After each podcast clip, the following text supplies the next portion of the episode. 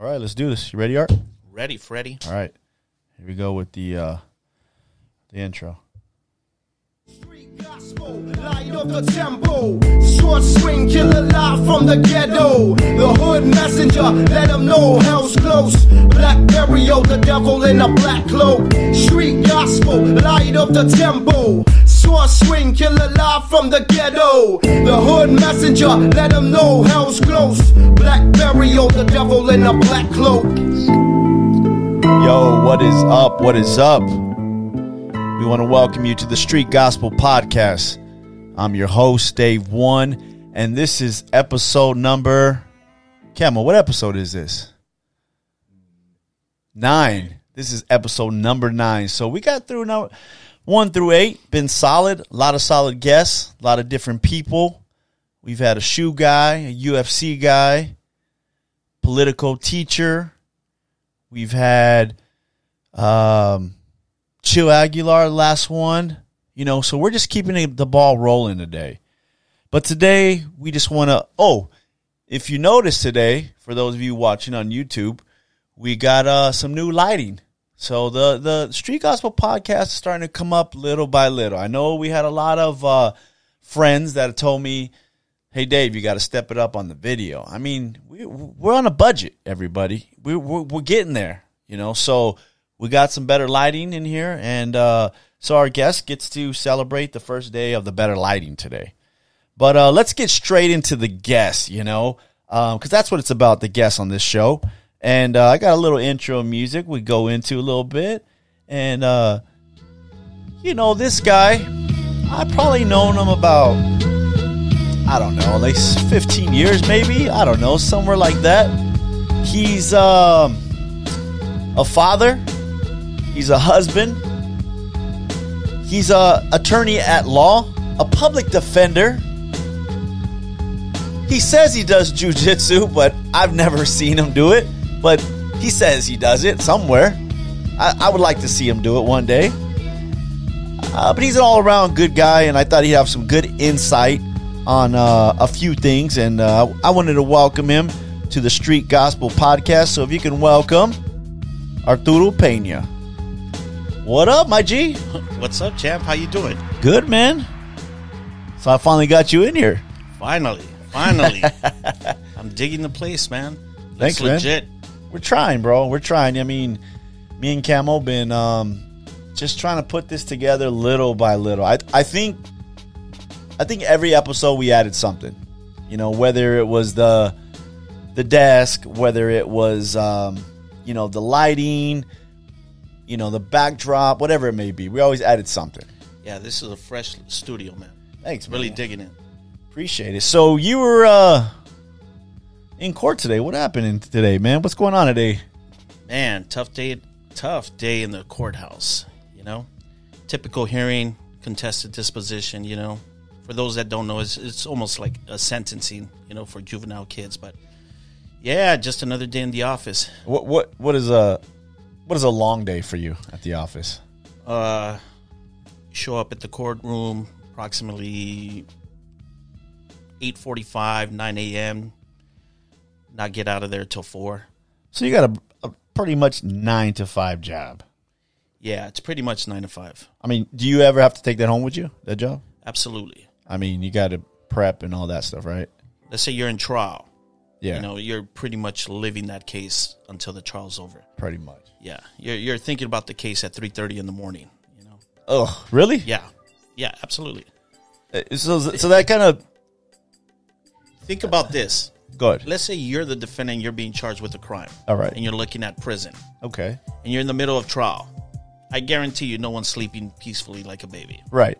You're thinking about the outcome. What's going to happen? I just think that for a public defender, once he goes home, he punches out and he's out of there.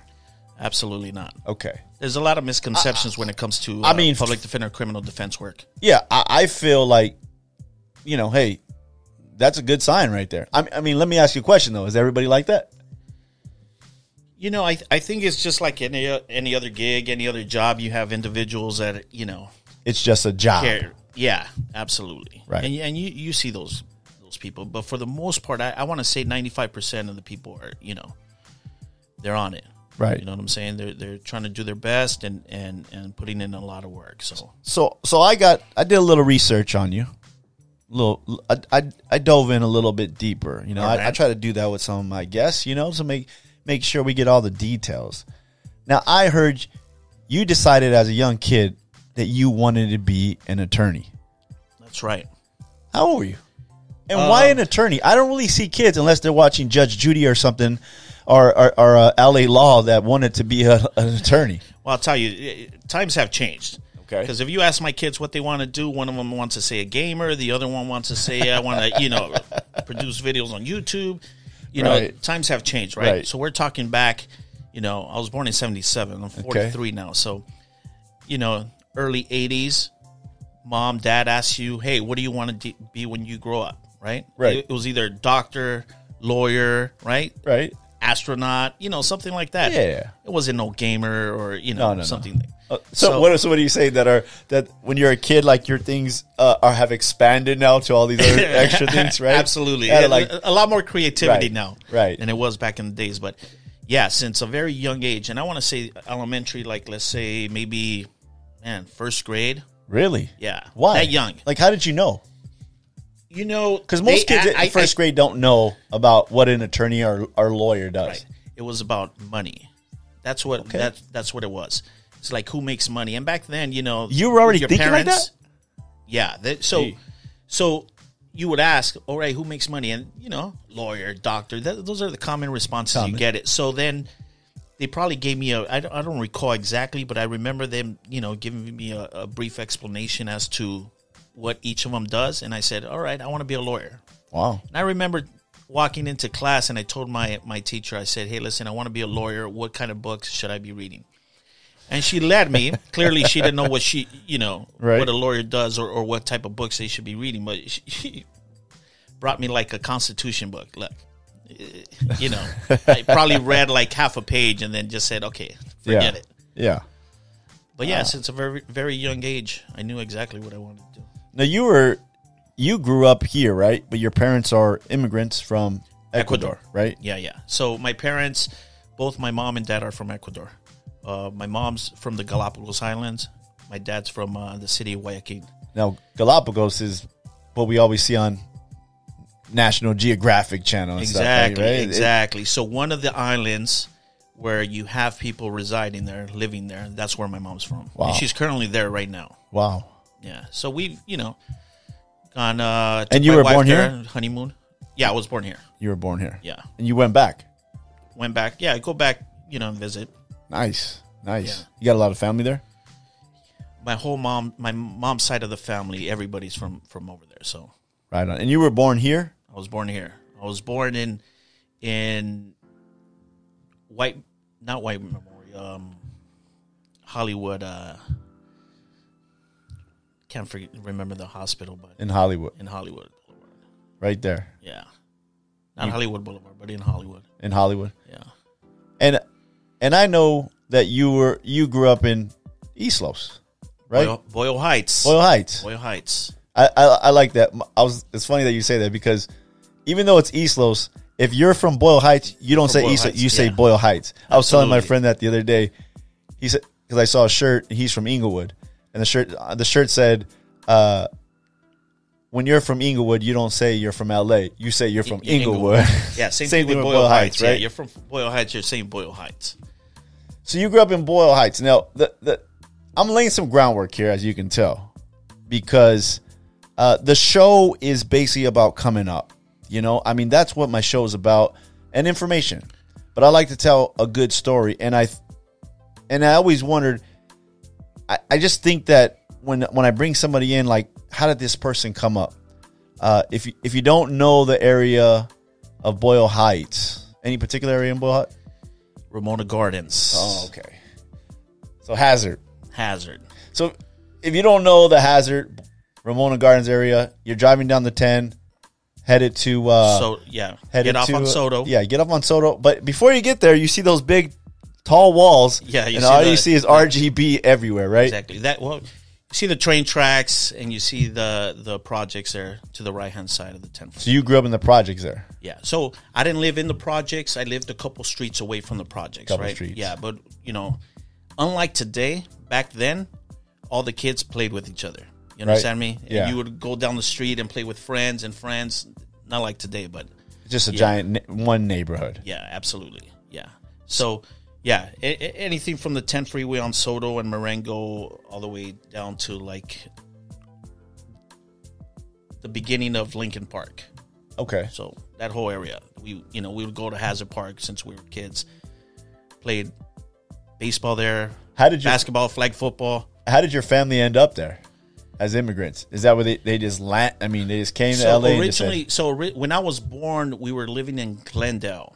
I don't remember much of that, and just you know photographs, but uh, we were living in Glendale, and then at some point we moved to Pasadena. You know, I'm four or five years old, and then we ended up, yeah, we ended up in Boyle Heights, and and pretty much, you know, from the age of like let's say seven till man, we got out of there maybe at seventeen, I think.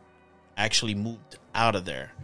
Um, so it wasn't like a, a, little short span of a year and a half to survive. You're talking about 10 years of being te- 10 years and and the crucial years right Yeah. because that's where you formidable years when Absolutely. you. Yeah. Absolutely. When- The make or break years. eh, absolutely you know that's where you're laying the foundation and you know you dictate as to where you're going to go left or right So, so is young art during those formidable years of growing up Ramona Gardens area, Hazard, Boyle Heights, are you thinking I still want to be an attorney?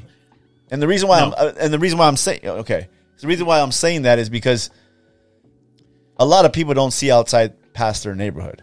right And when you're living in a neighborhood like Boyle Heights, it, it it's very hard to see beyond the 10 freeway. absolutely yeah no it, when you're like 12 13 years old you're not thinking about your future absolutely not Day to day. So I'll tell you this much, man. When I went to, so when I'm in elementary, um, I was a good student. Good student in elementary. Actually, you know, I had, you know, I was in some gifted classes. I was on it. Okay. Everything changed when I went to junior high, seventh grade. All right. It always does. I went to El Sereno Junior High. All right. Yeah. Boyle Heights. All right, that's where everything started going downhill real Right. quick. Yeah, that's where you start realizing who's cool, who's not. Right, It, start. it's it's funny because when you go to junior high, you're so innocent in sixth grade, right? right, But from from that sixth grade, you know, 11 years old, 10, 11 years old, right? To the eighth graders, 12, 13 years old, there was a huge difference, right? huge jump, huge jump, man. That, that that's where like you know you're starting. People are ditching. People are tagging Right. on the walls. And you're like, you're, you're like, what's going on here? Like, you know, you know, you're shaking. You're like, what's going on? Yeah, people starting to smoke weed. Right. You didn't even know what that is, right? Like you're an innocent kid, and they just put you in here in this playground where you have more advanced kids. And, Yeah. and, and we're talking, it's a bad neighborhood, right? Right. And you know, it's El Sereno Junior High. So yeah, that that that's when it started going a little bit downhill. So are you are you starting to get in trouble now? Are are your are your parents uh, I- starting to get a little worried? by by the second half of, of seventh grade, I was uh, completely ditching school every single day. I actually got arrested in downtown LA because I was just catching the bus, riding on the bus, and and I got busted in one of the hotels. Oh, so I'm- you're I'm so, you're a around. rider. I was a writer. I was a toy. I was a toy. That's what you used to call Hey. a toy. I- everybody has to be a toy before they become a writer, right? Absolutely. Start you start somewhere. Every every famous writer was a toy at one time. Right, right. So for those of you that don't know what a writer is, they're graffiti, writing on bus, tagging your name. So every everybody was was a toy at one Right. time. And and I I think during that time, during seventh grade, I mean tagging was a thing, right? Yeah. You know, you had Chaka, you know, uh, Yeah. all those writers were all. It, it, I was, mean, it was a big thing. It was the golden era of graffiti Yeah. of, of tagging of So, graffiti. during that time, I'll tell you, like we would wake up on the weekends on Saturday, and and so we lived right there where where they used to call it the panic zone, right off the Right. 10 freeway, the Yeah. big wall. You had the big, MSKs, big big old, you know, Yeah. all those writers. And we would wake up early in the morning, Saturday, like by seven o'clock, up, boom, and try to find a marker or something. And we would meet at the train tracks, a group of kids, and we would just go right and, and just get into trouble. Really, I mean Just- that that just- wall is is is a huge landscape. absolutely. I mean, huge. Absolutely. I, mean, I, I don't. There has to be. I mean, I, I think anybody who who wrote at the time, like any of the big names, Yeah. you know, hit up that spot. they know sure. the panic zone. For There's sure. there's no doubt For that sure. that wall's got to be like three four inches. yeah, uh, it's, uh, it's right behind the occupational layers. center. Yeah, Yeah, on Marengo. For those that don't know where, where it's at, but yeah, that's wild. So you start getting in writing. yep, So th- that's funny that you say that because I always try to track where it goes wrong. Right? Either it's either it's uh, a little bit of weed, either it's a little bit of drinking, a little bit of gangs, or it's or it's writing, Right. Or it's graffiti. That's it starts one one of those things, right? So so it starts with tagging, right? Yeah. And, and, and like I said, you're innocent. You, you know these twelve year olds, they're they're innocent, Right. Really. So you know, but little by little, it starts escalating. Yeah. Okay. Now you're ditching, and hey, what's that? Well, that's a Mickey's bottle. You remember the big the, the Mickey's bottle? Yeah. So a little unique bottle, right. So and that's attracting the way it is. It's Right. like whoa, what's that? So take a sip. You Right. understand me? Oh, what are they smoking? Oh, they're smoking weed. All right. So little by little, you gradually start, you know, because of the crowd Right. that it is. Um, so, Are you hanging out with older guys now? Yeah, absolutely. So you know, we're in the age anywhere between twelve and let's say sixteen, right? Yeah. And then there's a huge. So the the fifteen year olds, sixteen year olds dictate everything, right? Right, You're right. like the twelve year old, and you're just like part of the crew in the in the back following these guys, right? Exactly. So little by little, that starts escalating, right? So we went from tagging to tag banging. Yes. Okay. So, you know, we even came out on uh, Fox 11 on the tag bangers I video. that was funny. I got that over back- there somewhere. Yeah. I got that recorded somewhere. Yeah. I look at that and I start laughing. So so for everybody explain that for everybody out there that doesn't know that era. I know I know that era all too clear. Okay. It went from having fun. Having fun to all of a sudden it's like, no, this is our clique. We're not gang members, but we're from this crew, right? We're from this tagging crew and we have guns and we will back up our crew. You understand me? So we're basically hitting people up.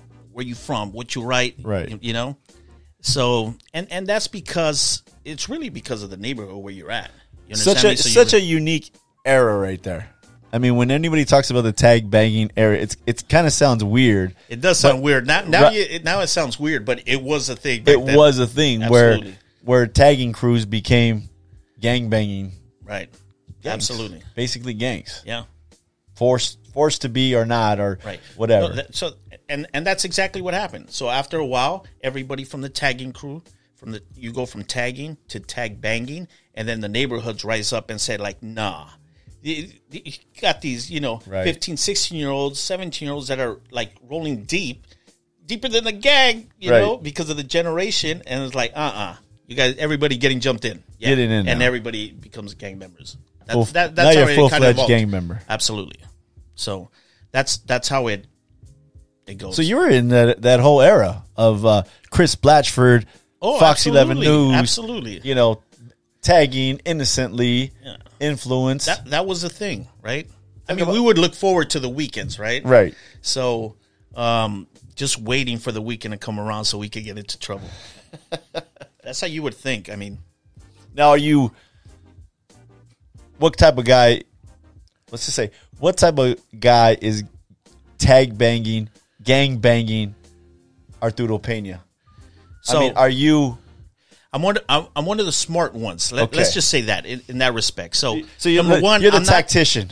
A- Absolutely. so, um, during this whole time, like, I was still going to school, still trying to take care of stuff. Ah, one of those guys. Yeah, absolutely. Okay. So it took me a while. So I'll, you know, I'll, I'll be failing classes. Like if I'm not feeling it, I'm not feeling it. Right. Yeah. So like, for example, I, I didn't get my high school diploma until I was 19. Wow. Okay. 19 and a half. Right. Um, but yeah, basically I was that. I, I was kind of smart at things like, you know, people want to do, hey, let's do this. And I'll try to talk to him out of it. Like if it was like if I A thought bad it decision. was if I thought it was like straight stupid. Y- Yeah. Listen, this world there, there's a spectrum, right, of individuals, Right. kind, and and sometimes you got people that just have no brains and they want to do the stupidest things, Right. And it's like, nah, I'm not going to do that. You understand me? Yeah. So So you were one of the. Well, you're the one of the smart guys. You're going to school, trying to. Yep. Why were you trying to? Well, the, the girls were there. Ah. Okay. You understand me? Makes sense. The girls were there, and and listen, and a lot has to do with my parents too. They they pushed the the school thing a lot. You know, Yeah. um, you know, I wouldn't show up at home or, or get high and stuff like that. But there was always that respect, and and and Right. I knew that they were like behind me and pushing me towards that. So I, I really never Well- gave up on that because most of my friends were like, "Okay, I'm not going to school," Right. And I was still like, you know, like still going. I'm, Believe I- me. I'm not saying that you can't turn out bad and still have good parents. We've seen that before, right? Right. But I, I always say that if you have a, a, a dad in the home, mom in the home, and they're on you, at least to an extent, you'll probably end up being, you have a better chance of being a decent right, right. person, right? Absolutely, absolutely. Now, that said, it's not like oh, I went to one. Man, I was getting kicked out of schools all over the place. Right. Went to Roosevelt, went to Lincoln High School. I ended up at Eagle Rock High School, and eventually got my my high school diploma from Eagle Rock High School. But that's after you know going to like Boyle Heights continuation Yeah. and Highland Park continuation and submitting. You know, Oh, so you're everywhere. everywhere, absolutely everywhere. Catching buses, yeah.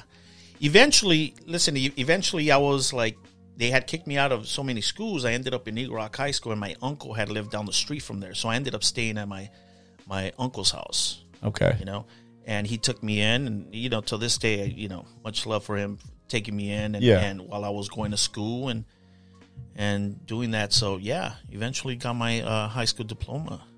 What, what did the, uh, what changed from the, from you, for you, for getting away from the gang? Getting away from that lifestyle? Was there a certain point where you got to and you're just like, man, I, I, I this is not good. Well, look in in '97, January 1997, I was uh, in Eagle. I had, which is funny. Check this story out. So, I'm staying in Eagle. My uncle says, "Hey, listen, I'm selling this car," and I told him, "All right, I'll buy." I think I gave him like 400 bucks, 500 bucks for it. He's my uncle, right? And my uncle at the time, you know, he was a Christian, going to church, and you know, he's like, "All right, come over here.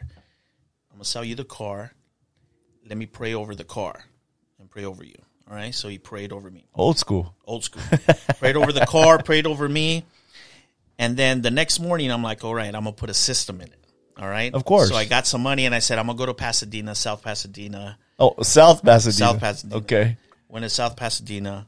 Um, bought, I stopped at, at a radio store. I, I think I bought like like uh, an amp and some six by nines, and then I'm driving back. Okay. Six by nine. Yeah. Classic. So I'm driving back, and I'm I'm driving on.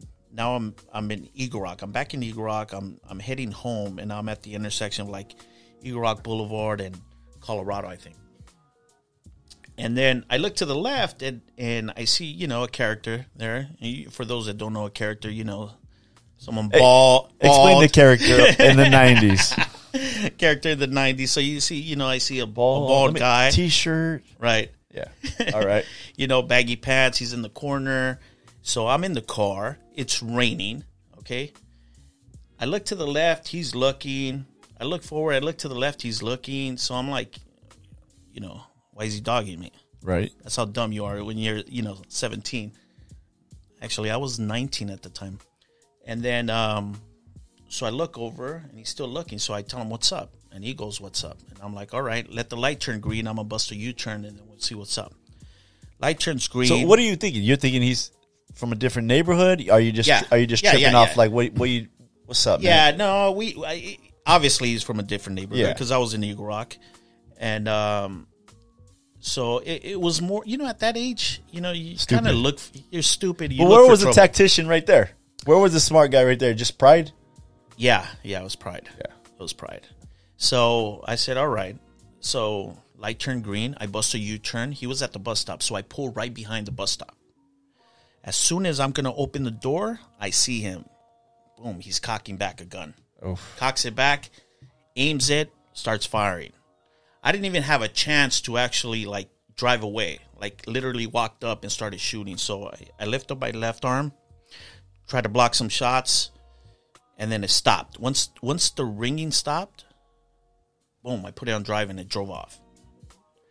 But I knew I was hit because I felt the burning sensation through my stomach. Oh.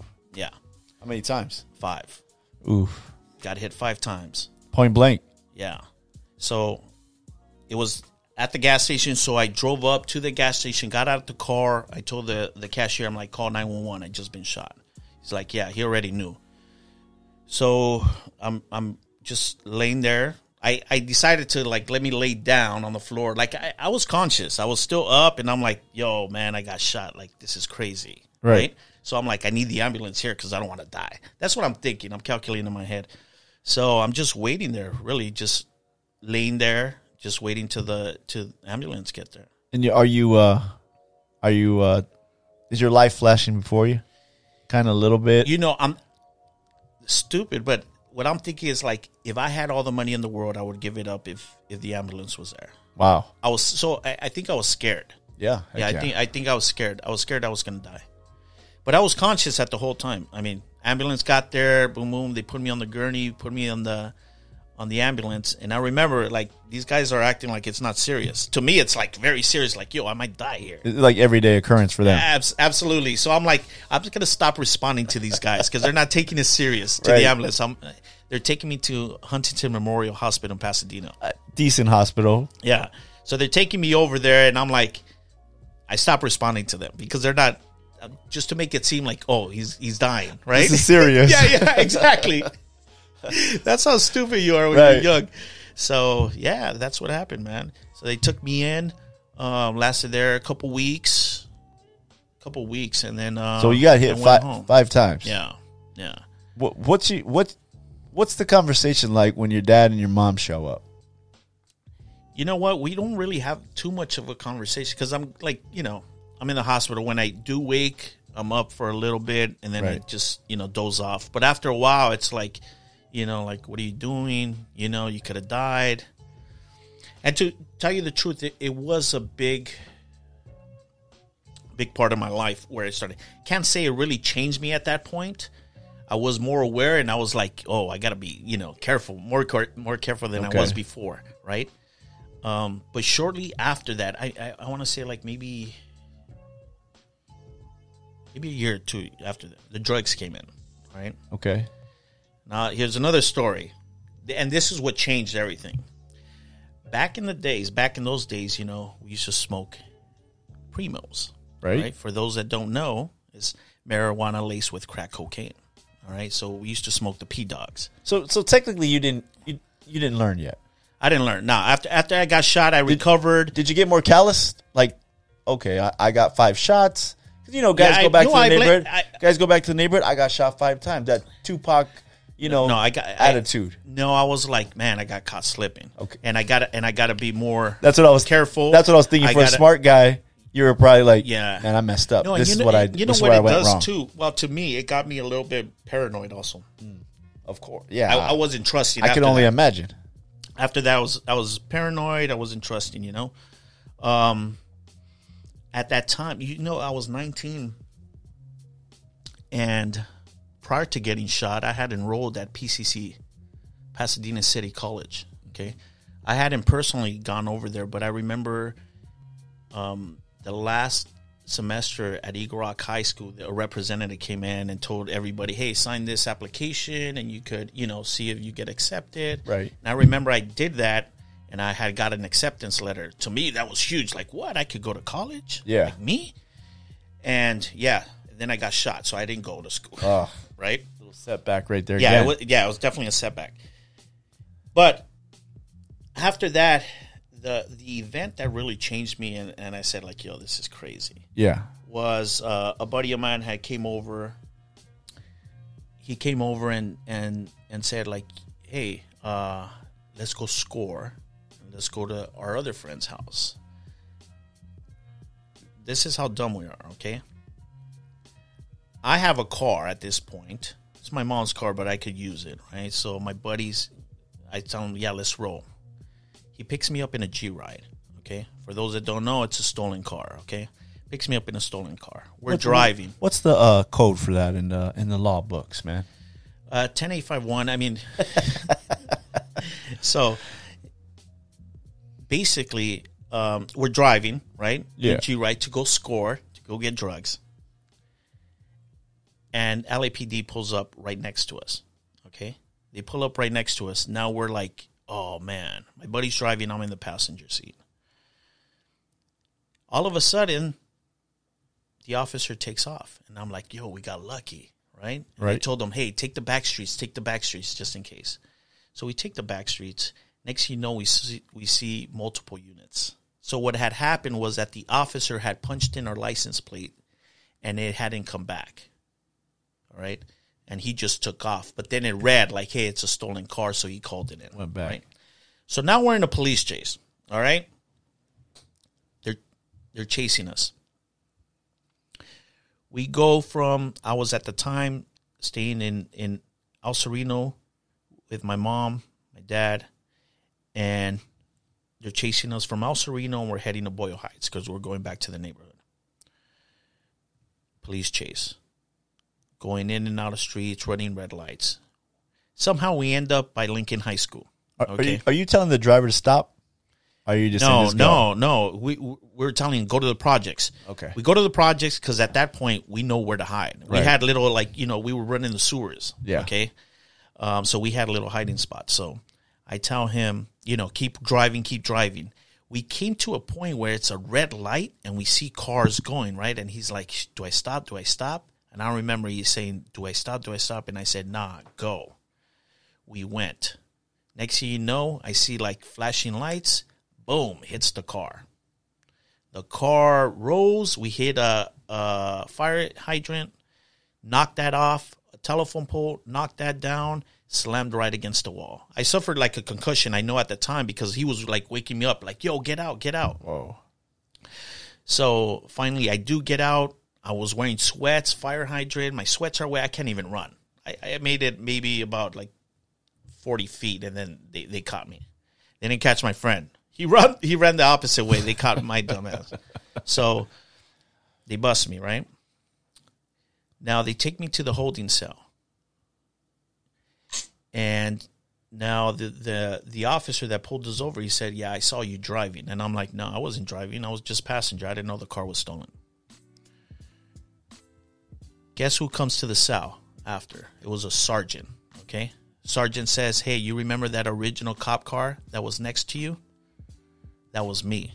I'm gonna let you go. I called your mom. They're gonna come pick you up." Just like that. just like that. All right. I was in that I was there and I was praying. All right.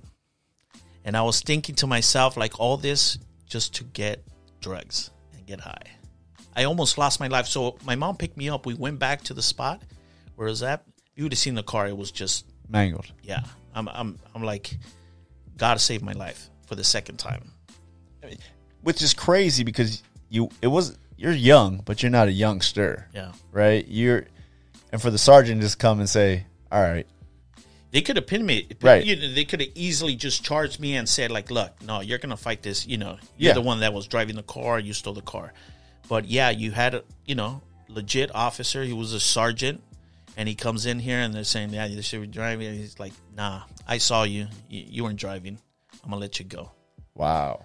Yeah. Un- that's kind of unheard of in those days. yeah. Yeah. And this was in Boyle Heights. Yeah, in those Boyle days Heights, it's like LAPD. no. You made us chase you? No. Yeah, you absolute- knocked on that no, pole? abs- absolutely. No. You could Absolutely. have hurt some civilians out there. Absolutely, absolutely.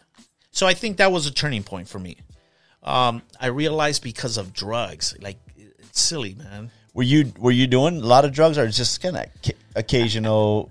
Yeah, on the Recreational. week- You know, during during you know from the age of maybe like you know fifteen to like you know 18, 18 19, You know, uh, the the primos and p dogs was you know That was your that was your ticket right there. Yeah, yeah. The crack cocaine was huge back then. Yeah. They, they didn't have meth. They didn't have yeah. the- the- Thank God. yeah, thank God. Uh, never tried meth. Yeah. Uh, but yeah, back then it was a crack cocaine, and, and that's what what what everybody was doing. So so you decide that's it. Yeah, so little by little, you know, you start wising up. And, and, and this How old are you right there? now? You know, I'm I'm like 20. I'm like around 20 years old. You You're know, like that's it. Yeah, and I, and this is what I tell people. I mean, it takes a while to mature, you know, and realize, you know, like, Yeah. yo, what are you, what are you doing, right? So I I think around that time is like, all right, this is nonsense. So after that, I decided like, yo, I'm gonna go, you know, back to PCC. Remember, I, I Hey. was enrolled, right? Hey right. everybody, remember that uh, acceptance letter Yeah, you exactly. gave me? I'm back Hey. exactly. and and so I went to PCC, and it took me, man, it took me four years to do a two year degree there. All right, just to give you an idea. So it wasn't Yeah. easy. Like yo, I'm gonna go over there and just pass it like that. Right. Uh, you know, and I tell everybody, look, you go to school, go to college, right? The girls are there, and you get free money, financial aid. Why wouldn't you? So, So I had I had buddies of mine working nine to five, right? Yeah. and uh, you know, and me, I hated to work that nine to five thing. Yeah, like not you. It's, it's just not me. So I would go to school, pick up on the honeys, and still get a check. You understand me? So I was yeah, I was working it. It, it made no sense to me why you would work nine to five when you could go to school and get paid. go to school and get paid. Go to school and get paid. That's exactly what was Right. happening. Yeah, Cam, go to school and get paid. There might be a few honeys over there too. absolutely. Slow your roll. Come on, you get the smart honeys. You know what I'm saying? Stay away from the hood. Not as Shafee says. so you're going to school, you got money. Once again, the the the smart guy planned it all out. Let me get this free money. I'll get an education, however long it takes me, four years, and I Yeah. get some girls. Absolutely. So then I'm there, you know, I'm there. It takes me four years to get a two year degree. Then guess what? I get to transfer to Cal State LA. Oh, moving up. Ooh, yeah. And that's where, you know, when you start seeing some benefits, it encourages you, right? Sure. It drives you, it pushes you forward. And to me that was that was like the major hurdle like I'm going to Cal State LA. All my friends, you know, prison, some died and working. Yeah, how did you? Peel I'm going off, to Cal State How LA. did you peel off those layers? Because a lot of those layers stick. Well, yeah, absolutely. When I was going to Cal State, I was still wearing baggy pants. Because that's not too far from the neighborhood. No. Yeah, yeah, yeah. No, so but but you little by little as you just get older, you start losing some connections here because thank God I wasn't living there. Right. And and and I tell this to everybody. I mean, uh, when when people go to prison and they get paroled and they got to come back to the neighborhood, same spot, like what do you expect from them to do? Right. they're back to the place where that's all they have. So even though you want to do good, okay, there's no opportunities there, right? Sure. There's only bad influences there. So you need to get away from there. And thank God I, I, I didn't live there, right? After, you know, we had moved out. So obviously had friends, so we would go back, but little by little people start moving out. So little by little you start losing the, the connections and you stay close with, with your clique. You, you understand me? You The can't live you in the click with. neighborhood no more. No. You can't be close to the neighborhood. You got to start separating yourself. A little bit. Absolutely. If, if you want, yeah, if you want to move forward, you have to. And in order to grow, you need to move out. Did you get flack from the from the homies? Like where you been or where I- you at? No, I, I mean, at first, you know, you pop up here Yeah. and there, but after a while, like you, you just don't care no more, right? It- It's You- like you got your plan. Yeah, yeah, I got you got your your cl- plan. You're already on the freeway. You're you're heading 80 miles an hour. Right. Like you, you've I'm already gone. passed that. Yeah. So, um, Cal State LA. Once I got accepted there, like I took it serious. Now it's like, yo. So yeah, two years. I got my bachelor's What'd you get your bachelor's in? philosophy. Okay. Yeah, and then I I, I was in the master's program at Cal State LA in philosophy, and I was there maybe uh, a year and a half doing that. Then I realized, like, yo, what am I going to do? Right, Right. I, I can't get a job with a you know master's philosophy doctor. What am I? I'm not going to teach. And then, boom, it popped up. Like, I want to be a lawyer, right? That I always that- wanted to be. Yeah, that that kid and you came back. The Absolutely. idea came back. Absolutely.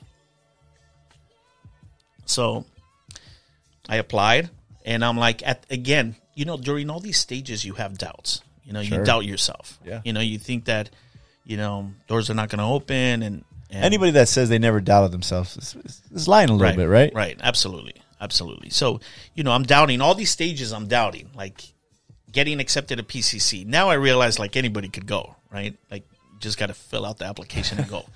so so I doubted that when I got accepted at Cal State LA. I doubted that. Right. Then I'm like, well, let me apply to law school. Now, now this is the big dogs. Yeah. right here. Yeah. So applied to law school, got an acceptance letter. Cool. Right. And I remember it's funny. So by that point I had uh I had met my wife, you know, and they had like opening night at the law school. Yeah. You know, I show up with the Raider jersey and jeans, you know what I'm saying? I'm still looking like thuggish. Every everybody's saying who brought their uh, who brought their their client with them. Absolutely. So I walk in and it's like boom, it's culture shock, right? It's totally different. Yeah, What you realize is that the further you go up, you know, right. you, you know these are the top of the top you know what i'm saying Yeah. so um, you don't have a lot of hispanics there let alone people from boyle heights right Yeah. so um, yeah but man, How- what- how- once How serious is law school, man?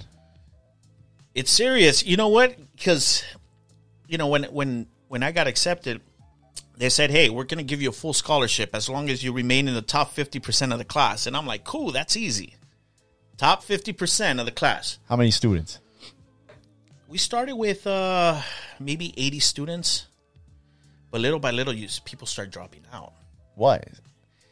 one because they fail or two they realize like this is too much work. Because I'm thinking, it's a nine to five job. Oh there's, really? there's some people that that that that were working all right? Yeah. but these people are like different. You you don't have the upbringing that i had because i still wanted to party on weekends like yo friday night what are we doing right? We're going to clubs. Yeah, you know, I was still going to hitting the Mayan, you know, for those that, you know, that was cracky back in the day. But so for me, it was difficult. It was a nine to five job. Like I'll show up early in the morning if I had class at ten thirty because no one's pushing you. This is all yourself. Oh, so yeah. if I had class at ten thirty, I'll show up at eight thirty so I could make sure that you know I'm do my work and then stay there. You know, a lot of Red Bulls, a lot of coffee, just to you know be on top of it. So for me personally, it was a lot of work. because I'm thinking a guy that got got his bachelor's, you know, he, that, that might be built up in it. How, how, from getting your bachelor's, I guess, in philosophy to the law school. I mean, what are we talking? No, listen, it, it's huge difference. I, I think you could fly through the The bachelor's was cake. yeah, yeah, yeah, easily. Yeah, No, you. Because- Go ahead. there's a lot of paper writing, right? When when you're going for your bachelor's and stuff like that, you know. So I mean, I would knock out papers the day before and just wing it, Boom. and clearly it was good enough. Law school that wouldn't fly, you know. Teacher will call on you in the middle of the class, you know, like, "Hey, Dave, uh, answer this," and you're not prepared. You're like, you, know, you got to stand up. You're in the middle of the class, like, "Sorry, I'm not prepared." So, um, yeah, it's a, it was a lot of work. Huge difference, I think, from from well, for me personally. How many years? Law school's three years full time. Some people went part time, but I went full time three years. And that's nine to five, Monday through Friday. Yes, and you know classes are sporadic. You know, every single day you have like you know two classes here, three classes on this day, and stuff like that. But for me, again, because the amount of work or what I need to learn, it, it was a nine to five job for me. But you're still getting uh, free money, and and, and well, I you- was. You, had a girlfriend I- now, I- so you, you yeah, I, I was. I but but still, you know, at the, at that time, like, you know, uh, you know, the girlfriend was uh, providing a lot of the stuff. Oh, Yeah, I was living off credit cards at the time. right. Yeah, because you're not making you're not making a lot of money now at this age. You know, what am I like 25 at this point? And Right. you know, you want good things, you want new car, and, and but you're not making the money. Yeah. right. Right. You're in school. So, did you ever feel like giving up during that that law school and just say, "Man, No, never"? I don't think it was an option. No, I don't think it was an I mean, I get it when you when you uh, get to like your second year or maybe Right. get have- halfway through. You're you're probably like, I just I just need to finish. right. But I- that first year, it's got to be me giving up was never an option. Okay. Whether or not I would fail, that was something else. okay. You, You, you know what I'm saying? Yeah. Like, man, you weren't going to quit on your own. You I wasn't gonna quit. No. Yeah. that wasn't an option at that point. At that point, it was like, no, I got to get this done. So the so the so the guy that planned everything in the neighborhood, the tactician, the guy that looked out for the. How'd you do in school, law school? Were you were you good? I I, I struggled in, in law school. the whole time. I, I struggled. Yeah, I want to say I, I struggled. Why? Because again, I had so many outside influences. A lot of these kids, a good like eighty percent of the kids are from out of state that fly in, so they don't have friends. They don't have the bad Right. influences. Man, I still had friends. I was like I said, I was still planning on weekends. And then I get a girlfriend, so I'm dealing with the girlfriend thing and trying to go out and, and have fun. That's the thing. So that was a struggle to me. I think it might have been easier if I was out of state, didn't know anybody, and all I could do is just focus on the work. Then I think it'd be easier, right? yeah, being young and Right. being in areas you know. Yeah, but let's take like a Dave at, at 25 years old, right? With all the influences, you have friends. Hey, we're going over here. You're you're gonna go. You don't want to study. You're, yeah, absolutely not. And you and you know you'll say like, I'll just wake up early tomorrow and do it. It never happens. Yeah, exactly. So so that's what the struggle is, you know. So you finally get your uh, what is it, law degree? Yeah, And what does that make you? You just get your law degree and You just get your law degree, right? As a Juris Doctor. So technically, it doesn't make you an, an attorney, right? okay, Uh, then you got to pass the bar. Okay. bar Yeah. Now you got to take the California bar. Um, difficult. Yeah, tough. You, you know, you know what makes it difficult is is all the teachers in law school scaring you about how hard this is and how hard that's at. You know, so um, you got to study for the bar, and and when you're studying, you're like, my whole life, you know, depends on me passing this. You understand me? Because if not, you're not an attorney. Right. Okay. So, but that's it. I, I mean, after you take it, you pass it. Now you're an attorney. Okay. Okay. Now it changes. Your mindset's different. Okay. So now you're an attorney. Now you got to think, what am I going to do? Right. All right. What are you, what are your options when you when you pass the bar? So either okay, so you, if you pass the bar, the options are one, you're gonna either apply to you know go private, you know, uh, open up your own shop, or number two, you, you find a job, right?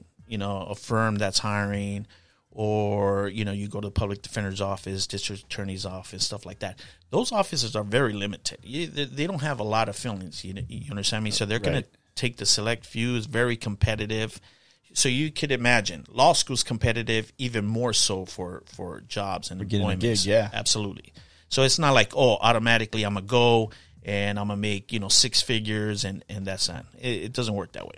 Okay, in the real life, the real life you got to go out there and you got to get it. So um, I remember I at the time before passing the bar I was interning at the public defender's office, and but they had a hiring freeze, so that wasn't an option. So then I remember I'm like, you know what, I'm just gonna open up shop, and I decided to open up my office. And there's different law that you can practice, right? Some Correct. people practice. I don't know what. are- What are the different types of laws that they anything. practice? So, Anything, for right? example, like something very common that a lot of people deal with is like family law, right? Divorces, custody battles, Custody right? battle. stuff like Yeah. that. Other areas of law are like criminal law, right? right? And that encompasses, you know, anything from juvenile law to adult Right. law, you know, all the criminal stuff. You have, So if you have an attorney that says he's good at everything, he's probably lying, right? yeah, there's there's an area of law that that most people try to focus on. That. Yeah. Um, can an attorney do other areas of law? Absolutely. You, you understand me? Like when I had opened up shop, like remember, I you know I, I basically got to survive. Like it's a business, Right. so I was doing family law. I had personal injury cases. You know, I had a couple couple things going on. Whatever came your way. One look, law school doesn't teach you to be an attorney, okay? But what it does teach you is how to do research. So it don't matter what area of law it is.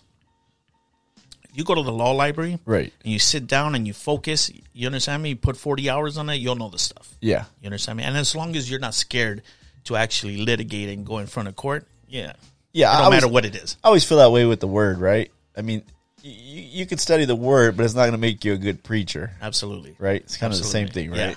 Yeah. You know, your, you can know your word, but it doesn't mean you're a good preacher, and vice versa. You might be a good preacher and not know the word, but- word. you know what I mean? Right, That's not a good thing, Right. but so practicing on your own, it's a little scary. I mean, you got a lot. Of, you got some overhead, no, right? No, I mean, it, you know what? To me, it wasn't scary. And it, so at that point, I had just gotten married, and so the scary part is, am I going to bring home money? Right. Yeah, sure. But again, I'm I'm not that old at the time. Like I'm I'm 27 now, Right. right, or 28, you know, around there. And I'm not thinking about that. Like, cause it's not like I have this huge lifestyle or Right. living crazy or anything like that. So I'm like, nah, we could do this. I mean, for a guy that got shot five times, I, I figure you're probably not scared of too much stuff now. Right, right, right. so the only problem I had was a lack of discipline.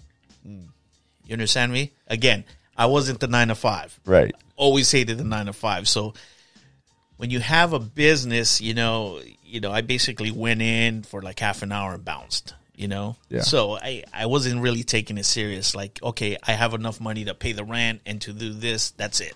Right. You know, and I would just go home.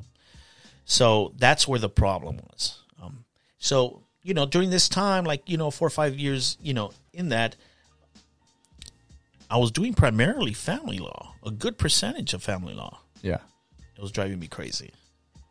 Driving me crazy. Why? Because you don't fight with opposing counsel in family law. Majority of the negotiations and, and the problems are with your client because Wow. a lot of people are unreasonable. Why? In, it's understanding, right? For You're example. dealing with people, for example, in a custody battle, right? Okay. father wants custody, mother wants custody, and let's say there's an order and it says pick up the child at 6 p.m. Okay? So dad goes pick up the child at 6 p.m. Mom's not there. Mom shows up at 6:10. Okay? It's reasonable to be 10 minutes late, Sure. but some people want to make it the biggest thing ever. You understand me? Right. So that's what it is. The smallest issues create a lot of Yeah. problems because it's not they don't care about what's best interest of the kid. It's more of like I hate him, I hate her. An emotional, angry battle. Absolutely, and that happens in divorces. Yeah. right. I mean- especially if you have a cheating spouse, like yeah, you're, you're never going to resolve a case. It's is is very difficult. So I was dealing with that. and I just wasn't feeling it. So I remember a buddy of mine hits me up. He's like, "Hey, listen, uh, why don't you you know uh, do criminal defense?" I'm like, "Let's rock," and I've Yeah. been doing it since. And, and uh, how much of your past life experience plays a role in your criminal defense? Huge, Right? huge. Let me let me. It's just like anything, right? So Because hold on, because I could I could imagine a dude from the neighborhood showing up and he's trying to spit game at you, and you're just like, yeah, homie, this, this doesn't work. Well- like, you you already know the game. Absolutely. So, just like anything, okay, you're going to feel comfortable with people that are kind of in your situation, Right. right.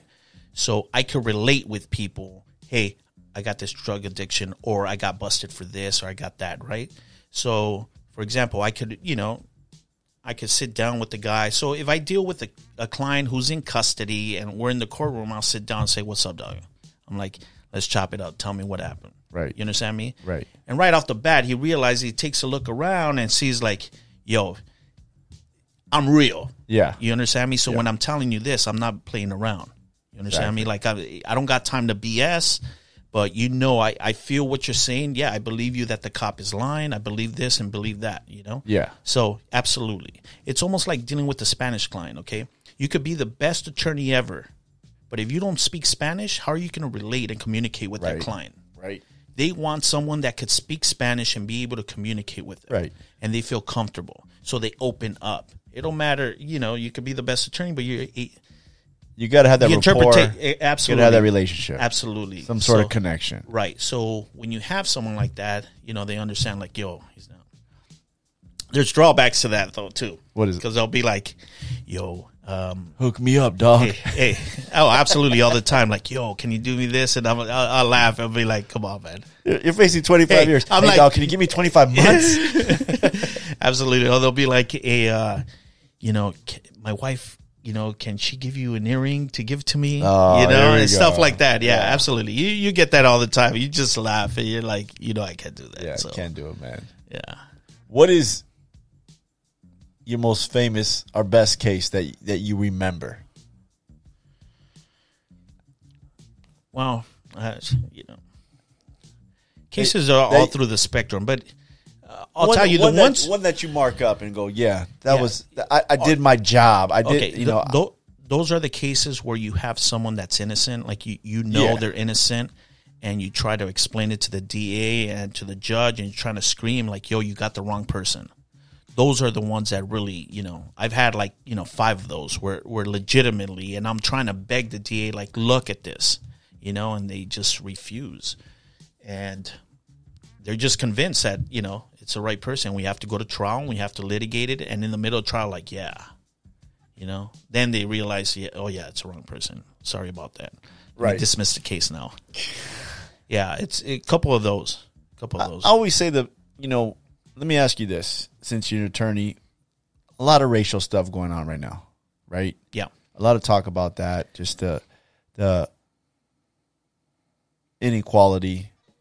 Uh, I, I imagine it's in the courtroom, but would you say is it more based on race or is it more based on class? Because I, I, I tell people a lot of time if you are in a different class, meaning you have money, you got, you know, you got uh, uh, maybe parents that have a little bit of connections, whether or not you're black, Mexican, or whatever, it's a different class. Yeah.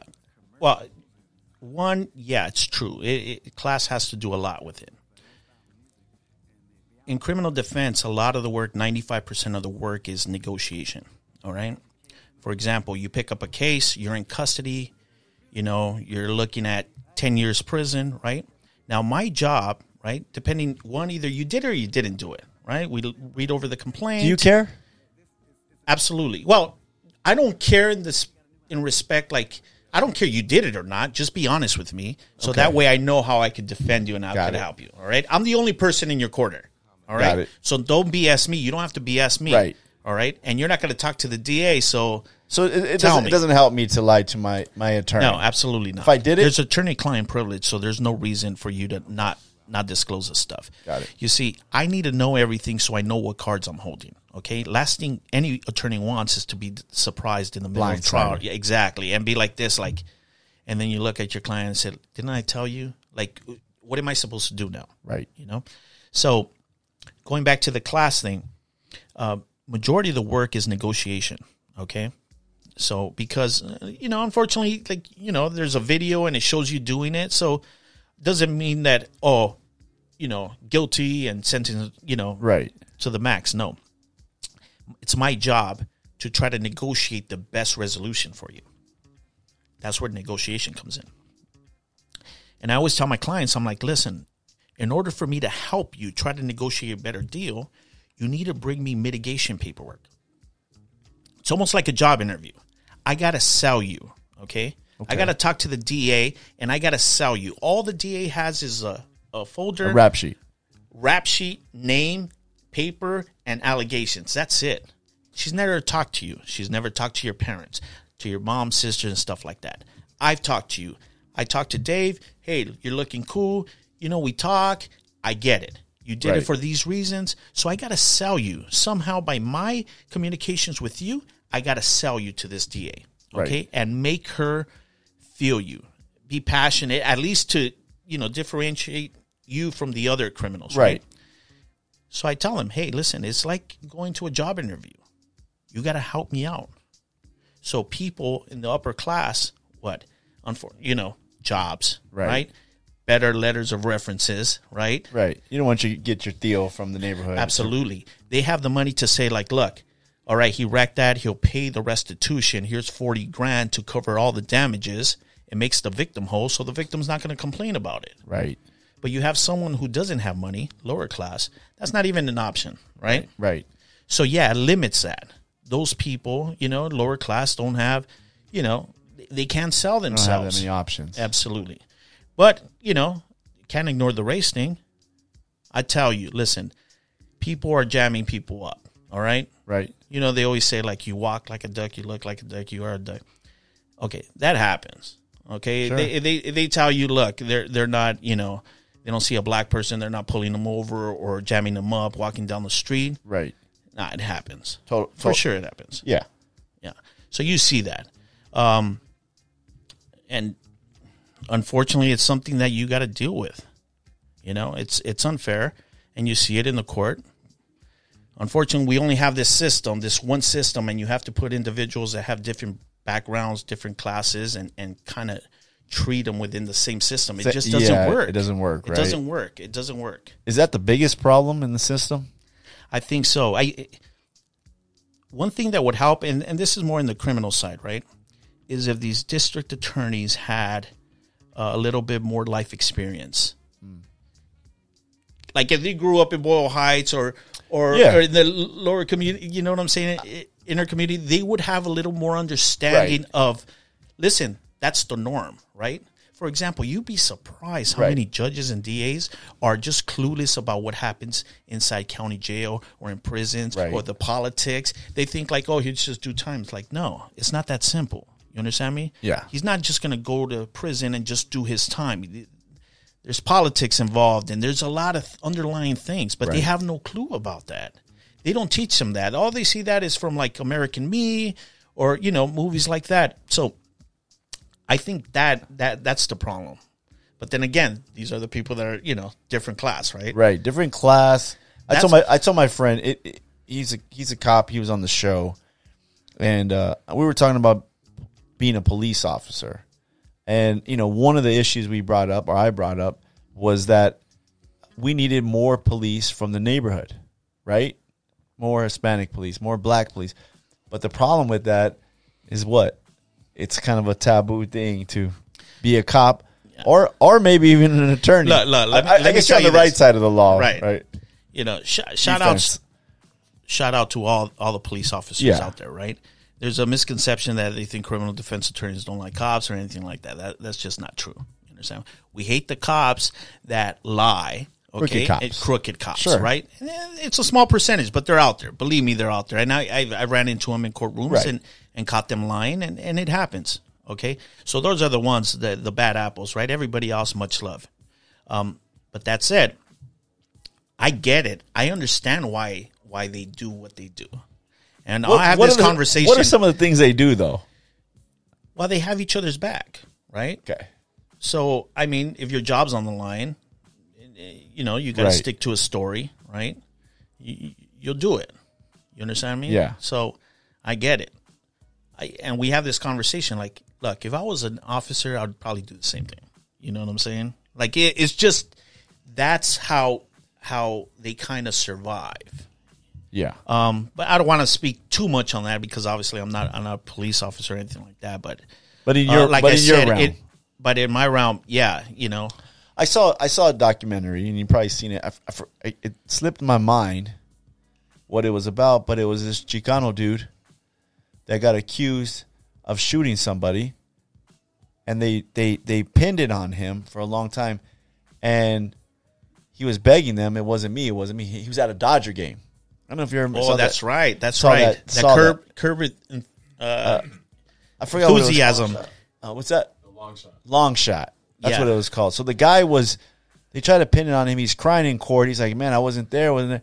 He he ended up with the Curb Your Enthusiasm was filming that filming day there, luck, and had him right? on film. And they still, if you watch the documentary, they still, even though they had the the the uh, him on video, they still said he had time. Yeah. He had his little girl with him. He had his friend with him. They still try to pin it on him that he would still have time to drive down there, commit the the murder, drive back, drop his friend off, and drop you know go home with his and, daughter. And just to be clear, look, all, all these all these documentary stuff like that, they're they're kind of made in such a way so you could you know, you know, have doubts and stuff like that. So. I don't know everything about that, but I'll tell you that's a perfect example yeah, how that's what I'm- I'll come to a DA and say like, "Look, you have the wrong person. Please look at it through these eyes." right. you know, but they don't, you know, and that I, I think that's another problem with that that we have Why are they like that though? because it's a job. It's a job. They have supervisors. It's No politics. feelings. It's no politics. feelings, right? No, no. uh They well, they don't have life experience. You understand me? You you'll realize oh, uh, this is based on my experience. The, the best DAs, district attorneys that I've dealt with are the older ones that that have been around the block and they realize the nonsense from the non right. And the worst are the new district attorneys because they just they, they just yes sir to whatever the their supervisors want to say right. Um, and I tell them, look, you have to do what's right. Right. Okay. Would you would you say no to your supervisor if you knew you were doing the right thing? Now, a lot of them will, they'll do what the supervisor said because they don't want to get fired. Right. So I learned that. I, I don't care. You want to fire me, but I'm doing the right thing. Right. I'm not going to do something just because you say it. It, it's weird. Okay, 'cause, that- uh, that's just not. I, and you get to a life. point. A lot of people Right, are not like that. right, Right. right. They're, they're afraid to take a stand. right? So um, that's the biggest problem you got is that these are th- this is their livelihood. You understand me? So I just, but I, I don't get. There's no quota for how many people you can. It, I mean, is there, is there a quota? I mean, I, I, I no, mean, I, no, I don't, I don't think so. May- Maybe you know when they're playing politics, they use those numbers like hey, X Yeah, amount of people convicted and stuff like that. I get that, but I think it's hard for people to acknowledge that they're wrong. Hmm. You understand me? Yeah. And say, Your Honor, we made a mistake. You understand me? We got the wrong guy. right. I've only had that happen to me once, and I have much respect for that district attorney. Wow. But other than that, I mean, even when they're wrong, they're just like, we thought we were right. You That's understand crazy. me? Yeah, and and again, because they're seeing it do, through different eyes, you know. So I don't know. Maybe if I was a district attorney and I saw it one way, like just to convict, you know. So So what's the process? Let's say a crime was committed. Okay. Um, they identified somebody that, you know, uh, had a description of this, of somebody. Cops roll up, you know, a mile away. They see a s- exact replica of the description. They arrest this guy. We don't know if he did it or not. He's arrested. Where does it go from there? So from there, usually what happens is that uh, the detectives or the police officers will write up a report and submit it to the district attorney's office for filing. Okay, if they arrested them, it's because they, they, they feel like, hey, they have the right person. Okay, so after filing, basically you have the individual. They take him into custody. Right. At some point, he ends up in county jail. And now he has to be arraigned. Okay. Now, during these 48 hours, the individual's in county, okay, has no clue what's going on. Right. Right. All he knows is like, hey, they arrested me for this. Right. During this time, you have the police officers that are, you know, conducting the investigation and so forth, right? But Mr. Criminal, the person they, they arrested, he's just sitting there, has Yeah. no clue. Next thing you know, comes an arraignment. Okay, majority of the times, depending on the county where you're at, um, if you have private counsel or not, uh, you just get arraigned without an attorney. It's automatic, not guilty, and they set it for either a pre-trial or a pre-pre. Okay, depending on the type of charge. Okay, Okay. it's at the pre-trial stage or at the pre-pre where your attorney's there, right? And you get to discuss the case. So that's Now, if, mind that's you- if you have a private attorney. Or no, at at the arraignment, if you have a private attorney at the He'll be arraignment, he'll be there and he could talk to you about, hey, this is what it is. But majority of the time, yeah, but majority of the time at arraignments, you haven't even got the whole police report. You really don't know everything about it. All you could tell the guy is like, look, bail's at fifty thousand. You're being charged with this. I just got the police report. This was happening. How hard Right. is that when you when you have to do that? Because you, I'd imagine a guy's like, man, I didn't do this. He's Right, right. First time in the county, so, sweating it. so yeah, and I think that's the important part for you to get as much information as possible from the guy. Why? Because it's fresh in his head. Right. Okay. Now you got to realize this. Out there, the officers they're conducting an investigation. If they think you did it, all the investigation, everything they're getting is to point finger at you. Right. Right. So like, hey, they interview this witness. Yeah, I didn't see him do that. You know. Okay. I don't Okay. need to talk to you. Okay. So they'll you know find individuals. Hey, who did it? Right.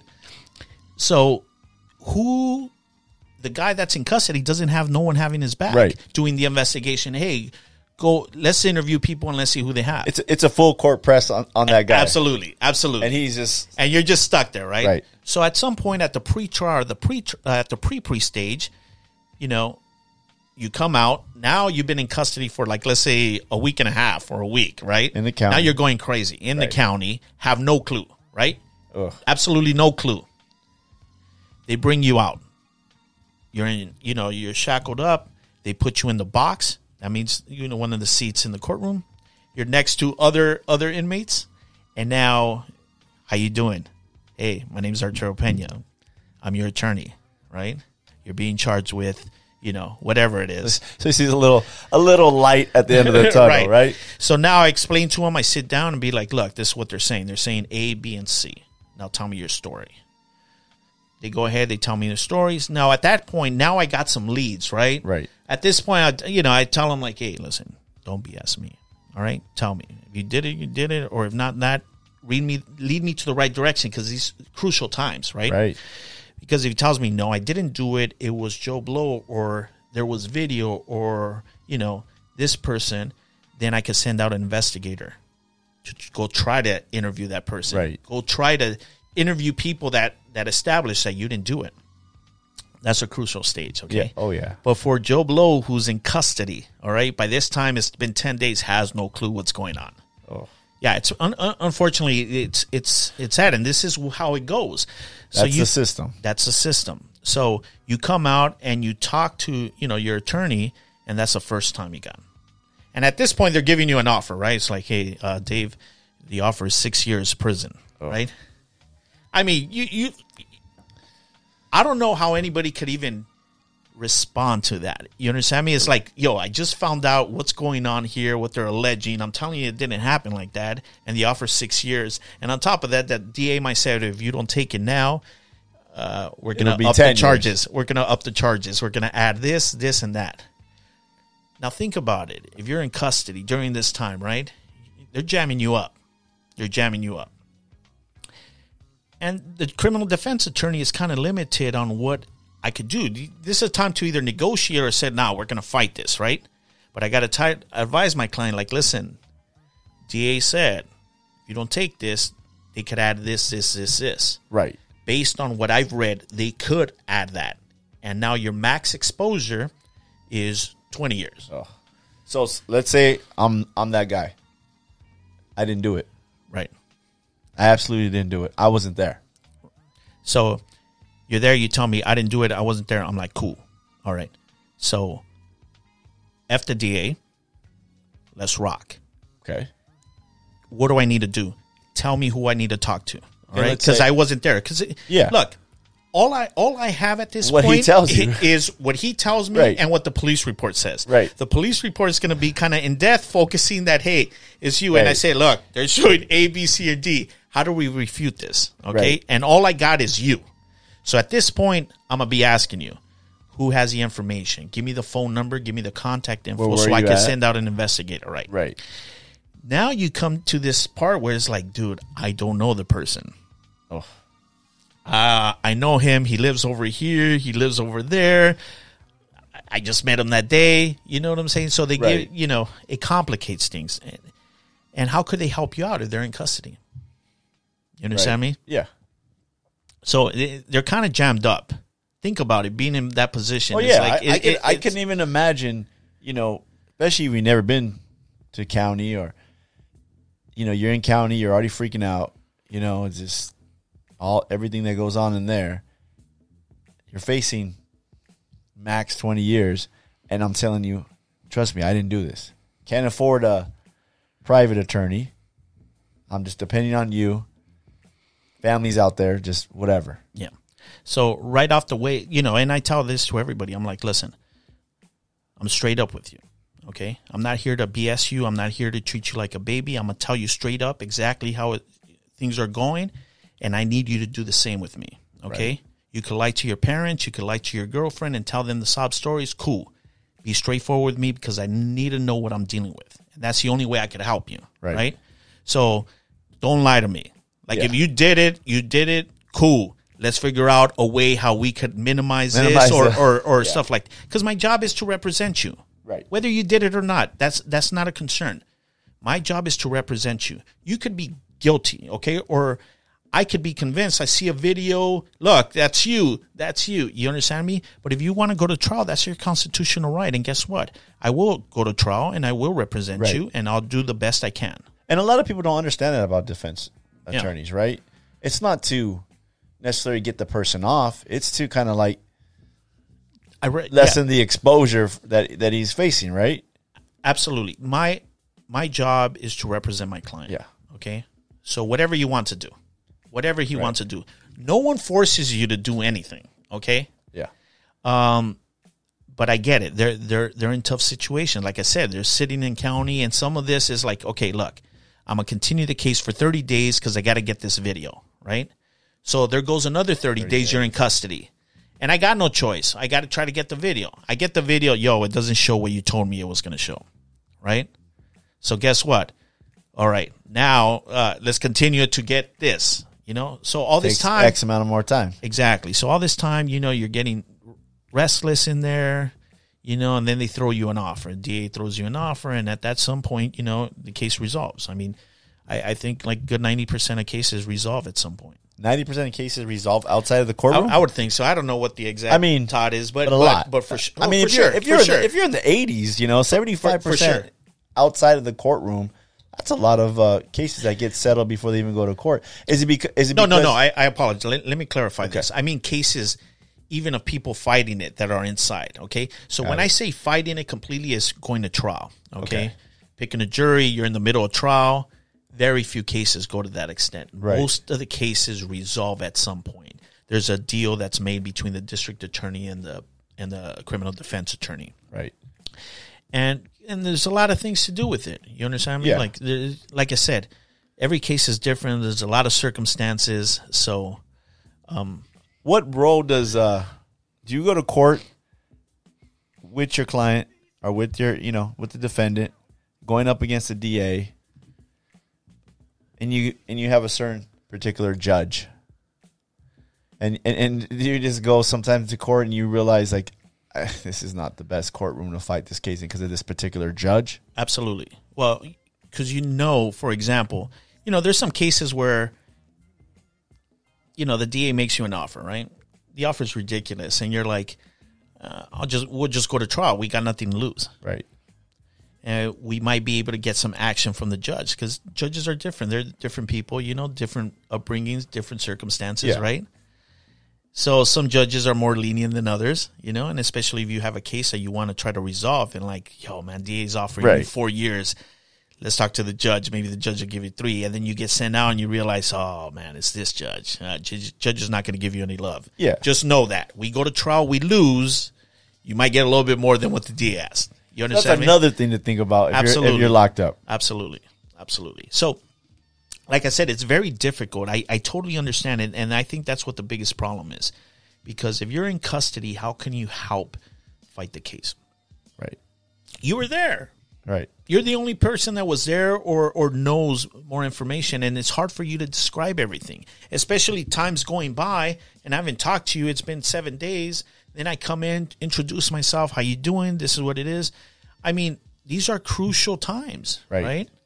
You know, when they do when when the police officer does his report, it's like he's there, he interviews the people immediately right there, right? And writes a report the next day. you're already behind the eight ball Yeah, way behind the eight ball, you know? And then at least if he was out, it'd be like, or let's jump in the car. Where were you exactly? Exactly. You were standing here? Okay, let me see. And where was he?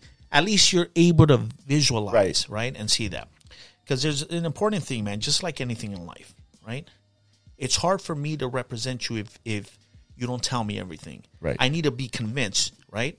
If I if I'm able to sell myself and then then I can sell you, right? I can sell that story to someone else. That makes but, sense. But I can't I can't visualize the stuff if I don't have the information. All I have is this one sided story that's already kind of complete. You understand me? One version of right it.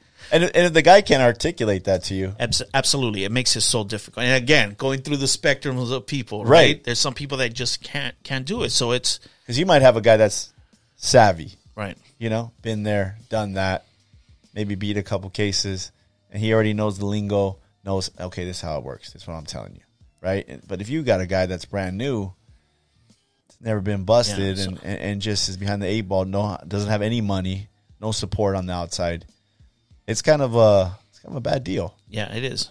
It is. So that's why, like I said, every, every case is different. So do you believe in?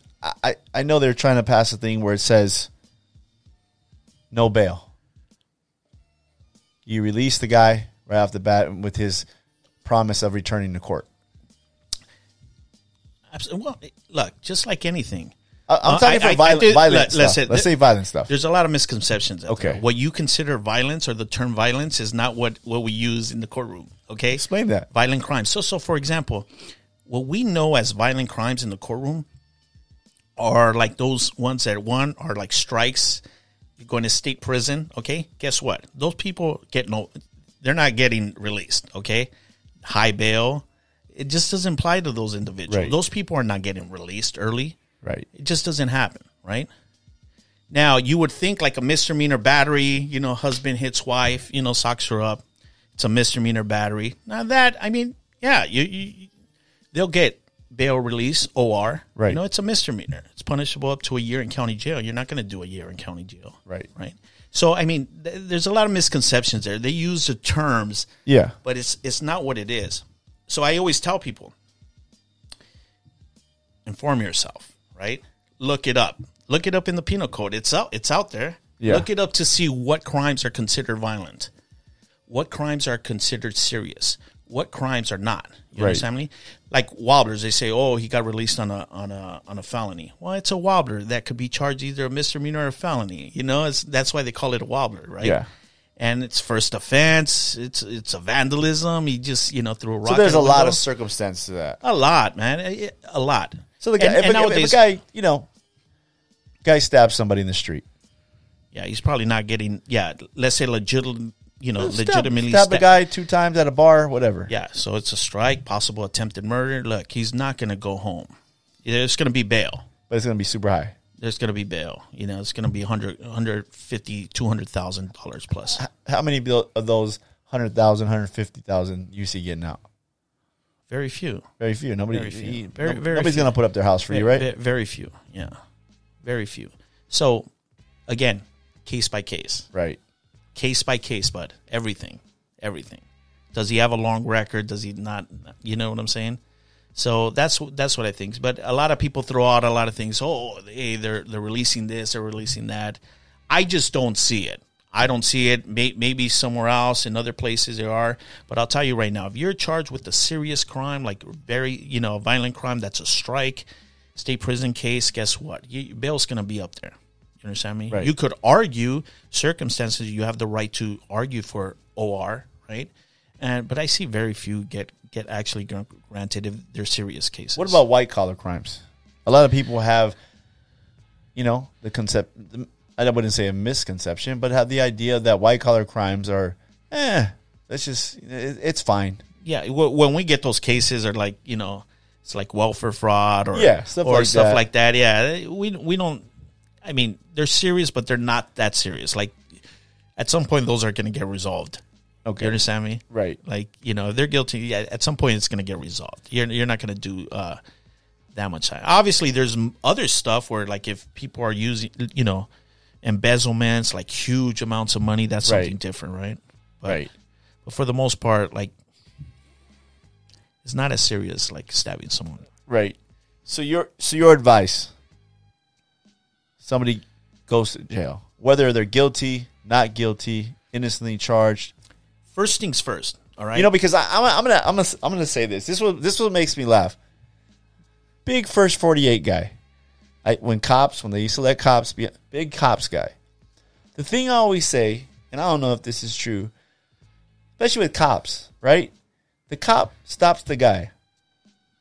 The cop starts a little light interrogation, acts like he's his friend. Come on, bud. Just you know, tell me what happened. It'll be easier on you, right? That's Right, what- right, right, exactly. And the guy goes, "Well, yeah, I was doing that," and da da da. And I'm thinking in my head, he just told him this cop everything that he did. He's gonna get that's gonna be used against him. First 48. How many times do you see them go in the interrogation room and the it could be a kid, you know, usually the older guys kind of say, "Hey, I'm not saying nothing." But the kid just boop, talks to them for 2 hours, right? yeah, they sunk themselves. Rule number one. Okay. Rule number one for for everyone listening. No, no, this if is you, listen. what- If you're arrested at any point or detained, do not talk to the officer. You could give them your name, your information, stuff like that. But discussing any type of crime, you said, "Listen, I would love to, but I need my attorney present." and then it's done, right? It's done. They yeah, if you yeah, and you invoke if you invoke yeah. so, you know, they could be sneaky about it, you know, and being around, but you got to know. And and let me tell you this. I represent multiple clients that have been around the block, and guess what? They still talk.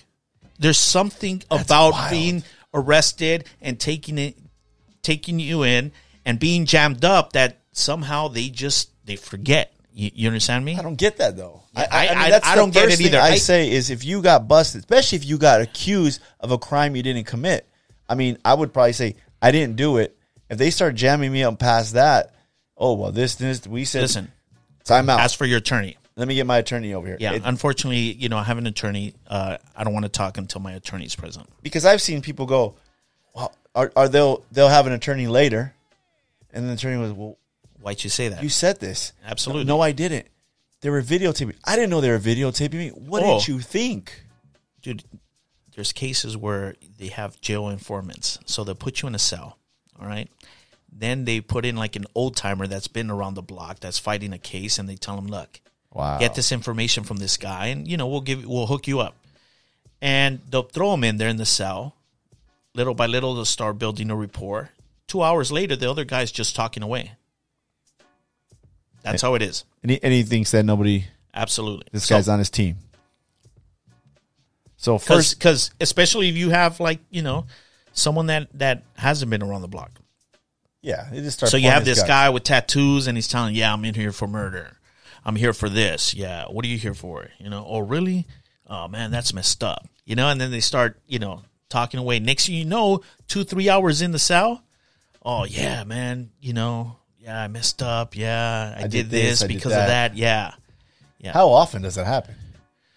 More often than we not think. not not no I, I well i could only talk by experience uh, i haven't had that many of the the jail informant ones but listen a lot of criminals talk to cops i don't care what they say there's Right. something about being arrested and jamming you up and you having that guilty feeling in your head you know that that scares you into saying stuff thinking that it's going to help you thinking that you're smarter than the police officer than Right. the detective who is interviewing you so if you're ever arrested, cops are not your friend. They're not there to help you. They don't dictate what's going to be the deal or nothing like that. right. They're there to get evidence that either points to you or points against you. But most of the time, if you did anything, yeah, don't talk to them.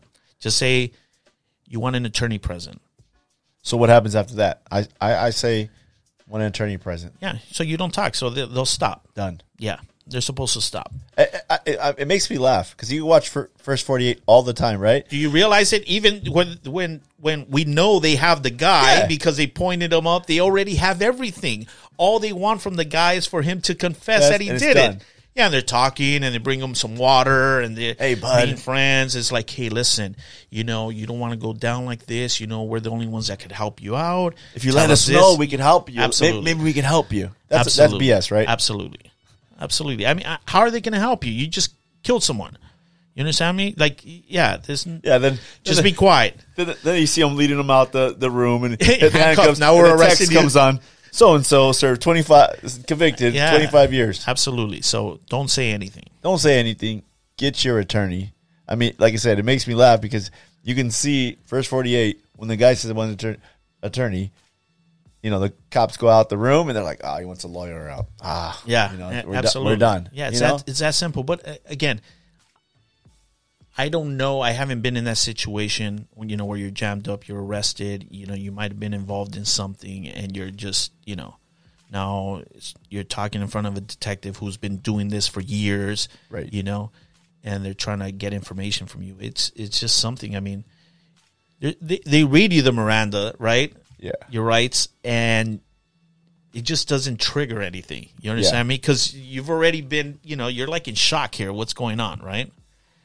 And then it's something that just makes you talk, thinking that you're gonna get away. Like, no, it wasn't me. Because what happens is that a lot of time it seems like they give like something that's kind of the truth with some lies in it.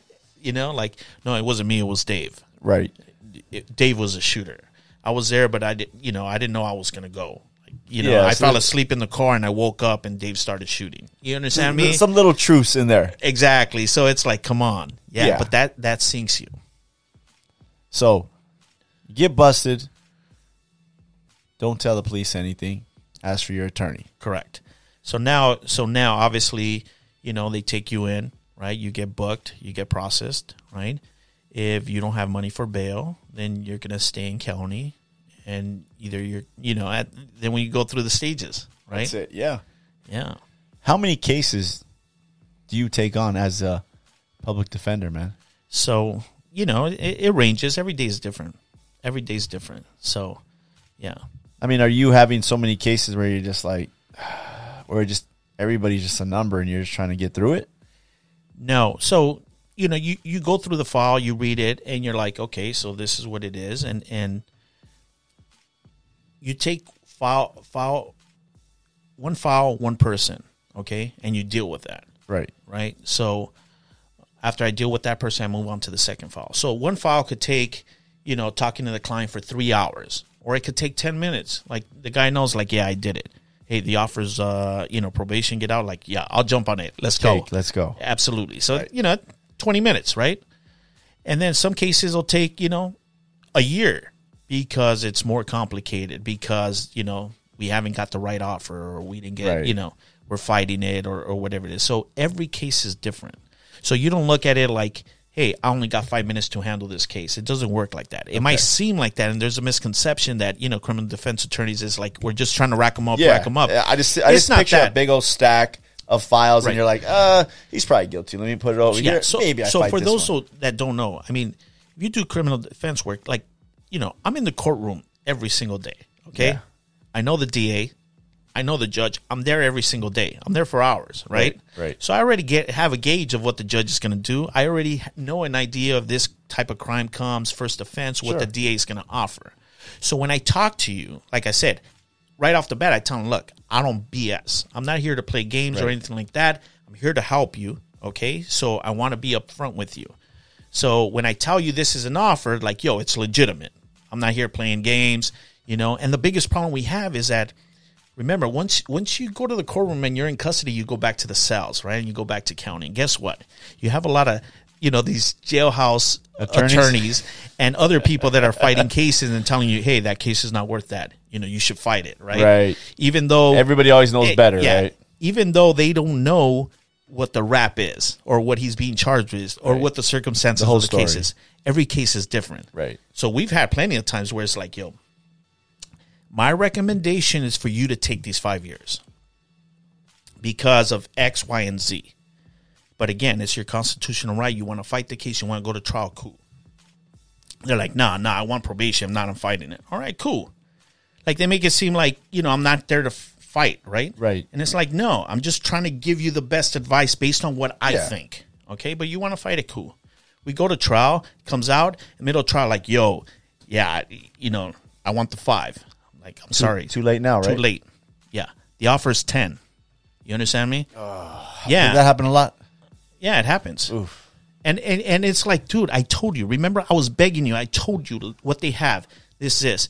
Yeah, um, it's because you know they told me they told me this, and I'm like, That's that's where the world where where where the term uh, counsel comes in, right? I'm your counsel. I'm trying to help you here. Yeah. So and and again, I understand it because these individuals are in custody. So there's no. It's hard to bond. You know, like if you were out of custody, you come to my office and we're having we're chopping it up. You have your coffee. I have my water. Boom, boom, boom. Right. Let's discuss this over lunch. Let's grab lunch. You understand me? There's that bond. Unfortunately, if you're in custody, there is not that bond, right? And it's hard for you to trust me completely. Right. Okay. And I think that's the biggest hurdle that attorneys have is to gain that trust from that from that individual. I try to do my best, and that's why I said, like, you know, like, look, look around, look Right. at me and look around. Right. I'm all you got. I'm the only dog right here fighting for you. Okay, that's a fact. Look around, and, and they'll be like, hell yeah, absolutely. yeah. So, and I'm up front, and I'm like, yo, okay, you want to be, you know, you you get those knuckleheads that they just don't know any better, and it's like, cool. I mean, it- it's your right. I'm here to fight for you, whatever you want to do. So, and sometimes they make the right, wrong decisions. Let me ask you one question. If the DA, this is this is a, uh, uh, uh, I don't know if it's a myth or something that I've heard. The DA is coming back and he keeps offering you a deal. Does he really have concrete evidence on you.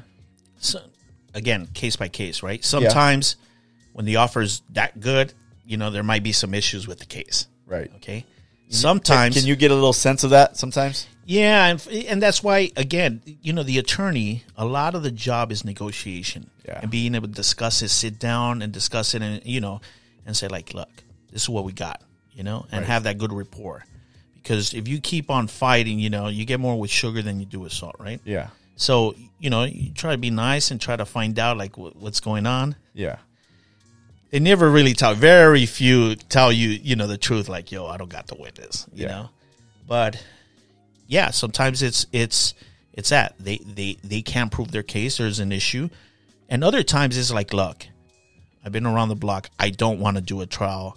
I don't want to be seven days, eight hours a day in court. Right. You know what I'm saying? So I'm take it.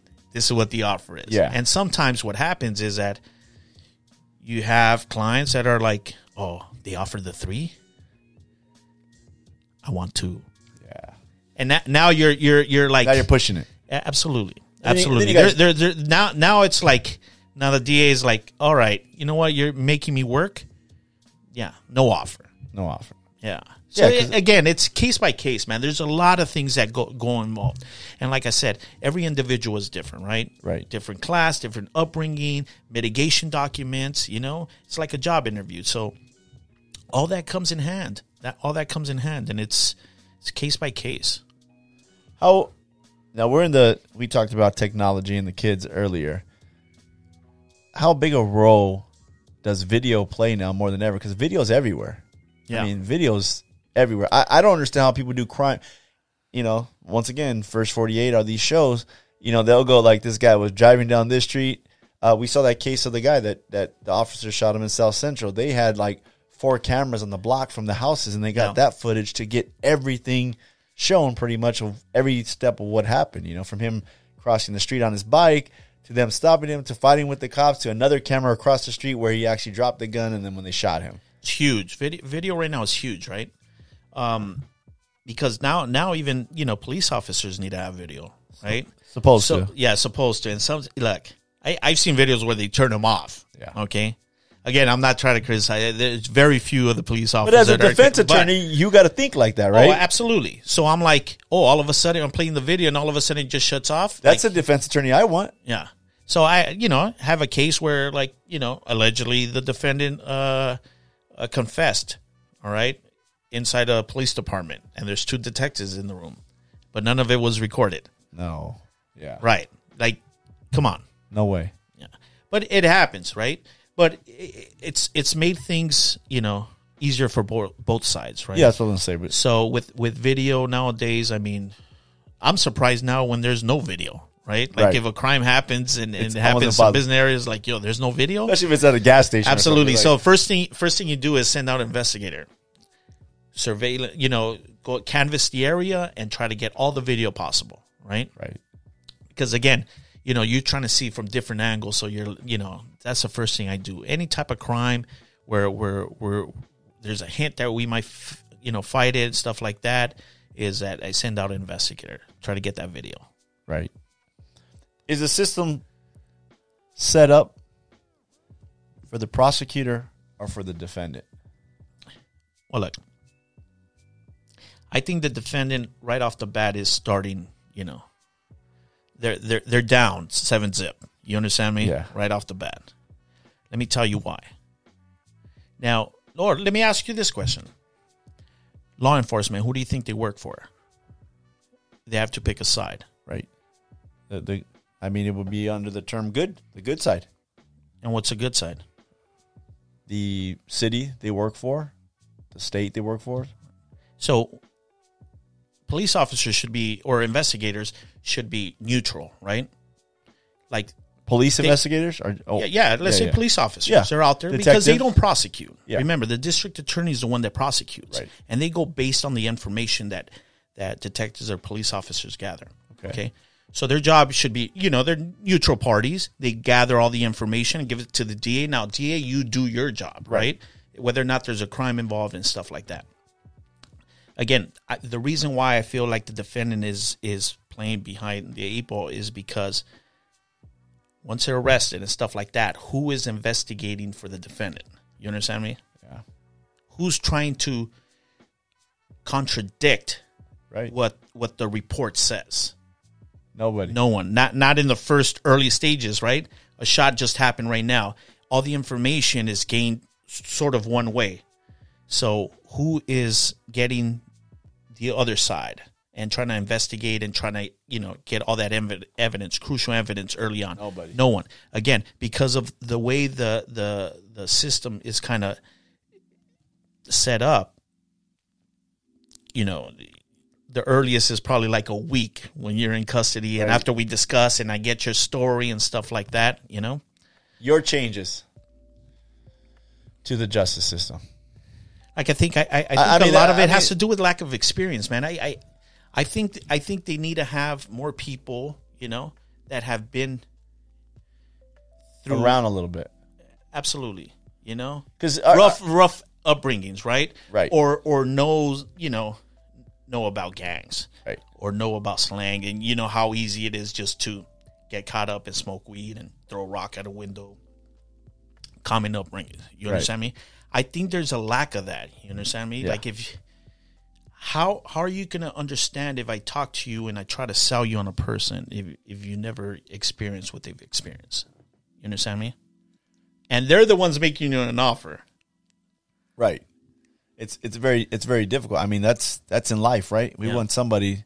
I mean, we go to work, we try to connect with the guy that maybe has a Raider hat on, and we Right. can kind of connect, or he seems to like the same thing I have, or maybe he has a car like mine. It's it, it's very hard to connect with the guy that doesn't talk to nobody and pulls up in the Mercedes and you know and just goes straight to his office. I mean, you want to have some sort of rapport with that guy and, and understand that guy and it's difficult sometimes to, to do that. But if you see somebody that's hey, kind of like me, Right. I always say that. I mean, some, you know, I, I I I think I said this on one of the last podcasts, but the rules without relationship cause rebellion. Right. So you can't set all these rules and not have no relationship with somebody because it's just they're just going to rebel. right. They're just going to rebel. Right. It's crazy, man. Now, for anybody out there listening, man, very unique story. And people that say they can't make it or they can't change their life, bro. What's your advice to them? Young guy got caught up just like you were. Right. So, I mean, look, it's clear through the podcast, and I've listened to a couple of your podcasts, right? So it's very clear for the that young person out there, for that person who feels that they're stuck, that they can't move forward. It don't matter where you come from, what what you what circumstances you've dealt with. Okay. As long as you have faith, as long as you're willing to put, you know, sacrifice and put in the hard work, you're to get there. You understand me? Because there's nothing that could hold you back. Right. Right now, if someone someone can't find a job, no, you don't want it bad enough. You understand me? You got to get up and you got to get it. That's that's how it is. You got to get up and you got to get it. If I did it, if other individuals did it, believe me, you could do it. You understand me? But the thing is this, you got to have that drive. You got to want it. Right. You know, nothing's going to be easy. It takes hard work. But if you're willing to put in that hard work, you could do whatever you want. I, t- I, t- I tell th- this to a lot of people. I'm like, look, in, in my graduating class, when I graduated law school, there was a lady, she was like 68 years old. 68 years old. Okay. So if you're, you're like younger than 68 years old, you could do whatever you want. You could become an attorney, an astronaut, a doctor, whatever it is. A lot of people just Right. they lose that that that idea, like they have doubt. You understand me? So you got to clear that. You know, you throw that away. Focus. Have that dream, that goal, what you want to do, and and push. You understand me? There's push. There's a lot of people that that will help you when you're. It's it's amazing, but once you realize what you want to do, and you take steps towards doing that, doors will open. You understand me? God played a, a central role in my life in doing that. Um, so, like I said, push forward. You could do it. Whatever it is you want to do, you're never too old. So if you're thinking there, you're like, "Hey, I'm too old to do this." Uh, uh that's nonsense. I, rem- I remember when you first became an attorney, and I told you, uh, they always tell me I can. ma- I Melissa always tells me I can be a great attorney because I, I I can argue with anybody and I, I usually win. And I, I remember I, t- I told you that, and then you go, "Why don't you become an attorney? You can do it." Absolutely. And so I was I was I, I had thought about that today, you know, and I was thinking I remember when you said that, and when you said that right now it was exactly what you told me back then. Is just the only limitations is just you. Yeah. Make a decision what you want to do. So, for those people listening out there that don't have any goals or anything like that, sit down, really take some time and and and, and think about what you want to do in life, right? It don't matter what it is. Stay away from those negative people. Think about what it is that you want to do. You want to be an attorney, you want to be a doctor, you want to be an astronaut. Write in a piece of paper. All right? Think about it and say, "Okay, that's what I want to do." All right, cool. Now comes the hard part, right? Because you got to work at it. You got to put it into practice. Absolutely. But it's never too late. It's never too late to do what you want to do. You've you've you know, you've heard the people in the podcast, right? Not everybody was just, you know, handed a silver spoon and just did what they want to do. Right. They had difficulties coming up, but guess what? At some point they they, they realized, nah, this is what I want to do. And they started putting in that work. So focus, have a goal, and get away from those negative people. Right. Right. You're only as strong as your weakest link. So if you're hanging around people with no goals that are not talking about, you know, bettering themselves or, you know, making big money or stuff like that, get away from those people because they got no goals and they're going to hold you back. Right. Right. You hang around people that are just, you you know, let's say they're just sitting back, smoking weed, and watching Netflix all day. How are you going to motivate yourself to get up and say, like, no, I'm going to go, I'm going to start a business, or I'm going to go to school, or I'm going to do this or do that? They ain't helping you and they're not going to push you. But once you put yourself in that situation, you're starting to work towards that, doors open up. And you start associating with people that have the same mindset. They start pushing you. You start Right. competing. Guess what? Next thing you know, a couple years later, that's what it is. Your Right? surroundings. Absolutely, absolutely, absolutely. Like I said, when young, you surround yourself with people that you know you're looking for trouble or you're you know same mindset. You're gonna Right. find them. You attract them. It don't matter where it is. Right. You're into trouble. You're into getting high and stuff like that. I could move to Kansas City, and guess what? You're gonna attract those people. Somehow you'll find. you know what I'm saying? You'll find the dope man, and you'll start buying the drugs.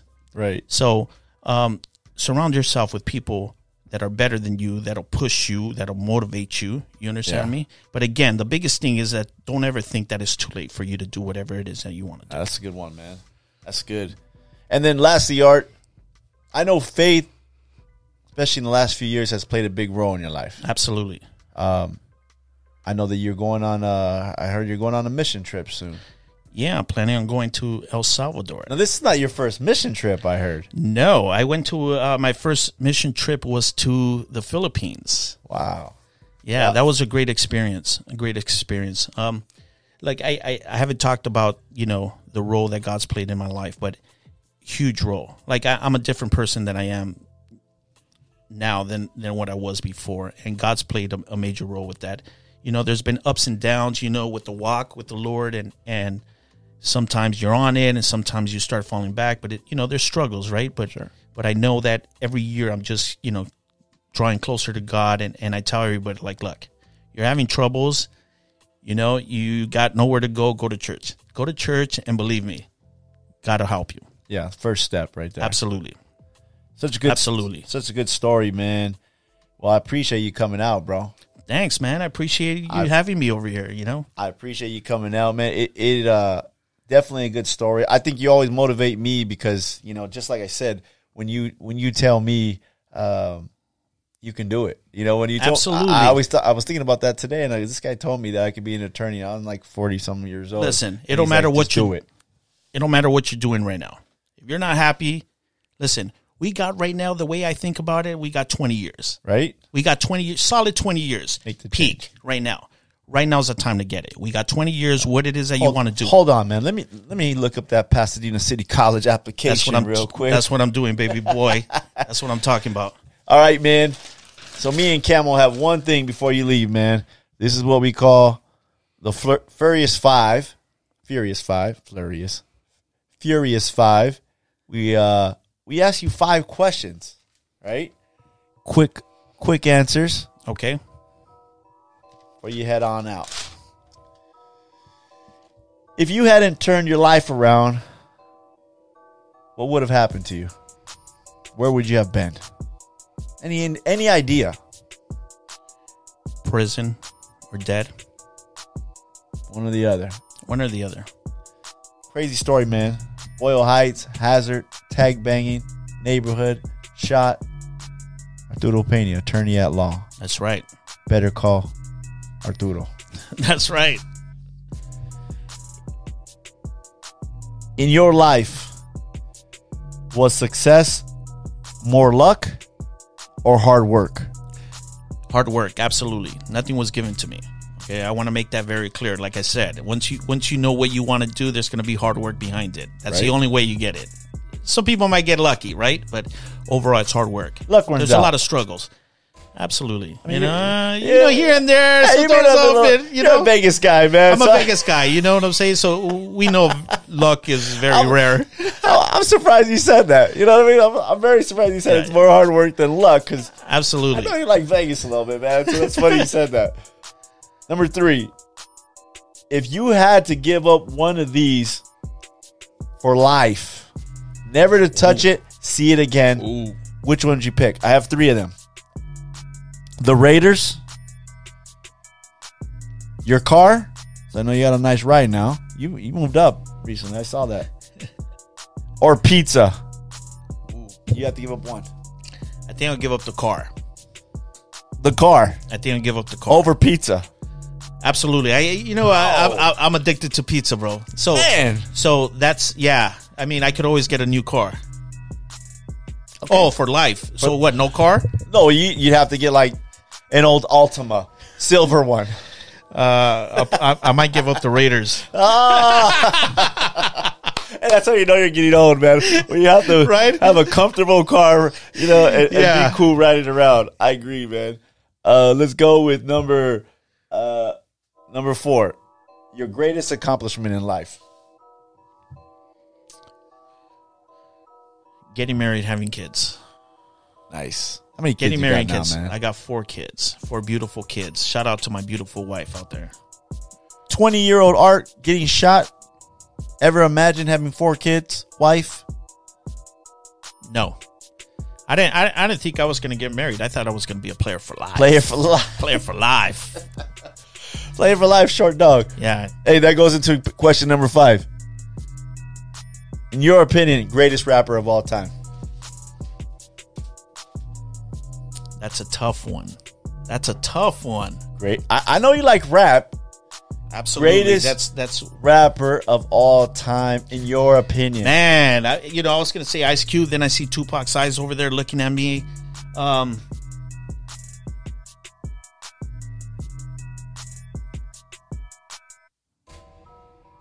yeah, it's either Pac or Cube.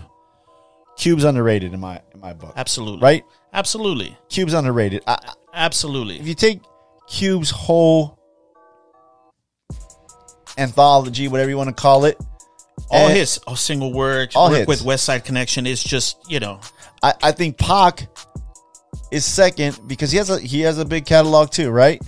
And when people try to put Biggie in the Biggie only had two albums. I mean, may, may, maybe if you're in the East Coast, I, I mean, but, I'm I a mean- am a West Coast guy, so I, so right think- off the bat, I was gonna pick a West Coast rapper because that's what I grew up with. I, I grew up with the '90s rap, gangster rap, And it was Cube.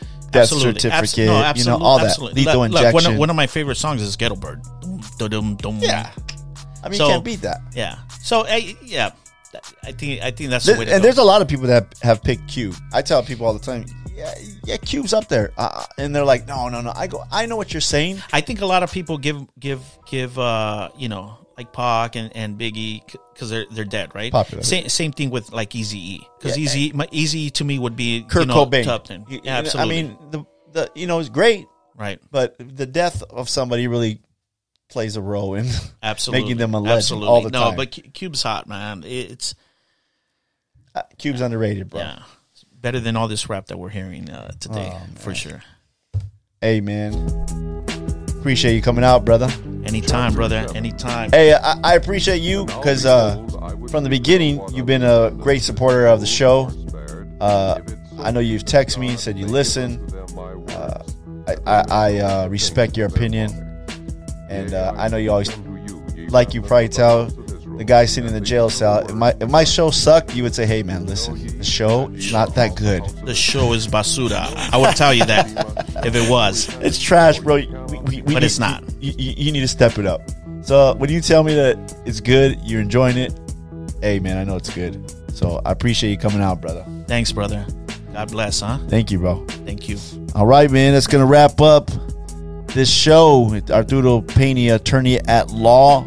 Uh, right now, he's uh, working as a public defender for a certain county, but uh, soon he'll be working as a private attorney. Any questions or concerns, you can reach me at ADP Law ADP Law.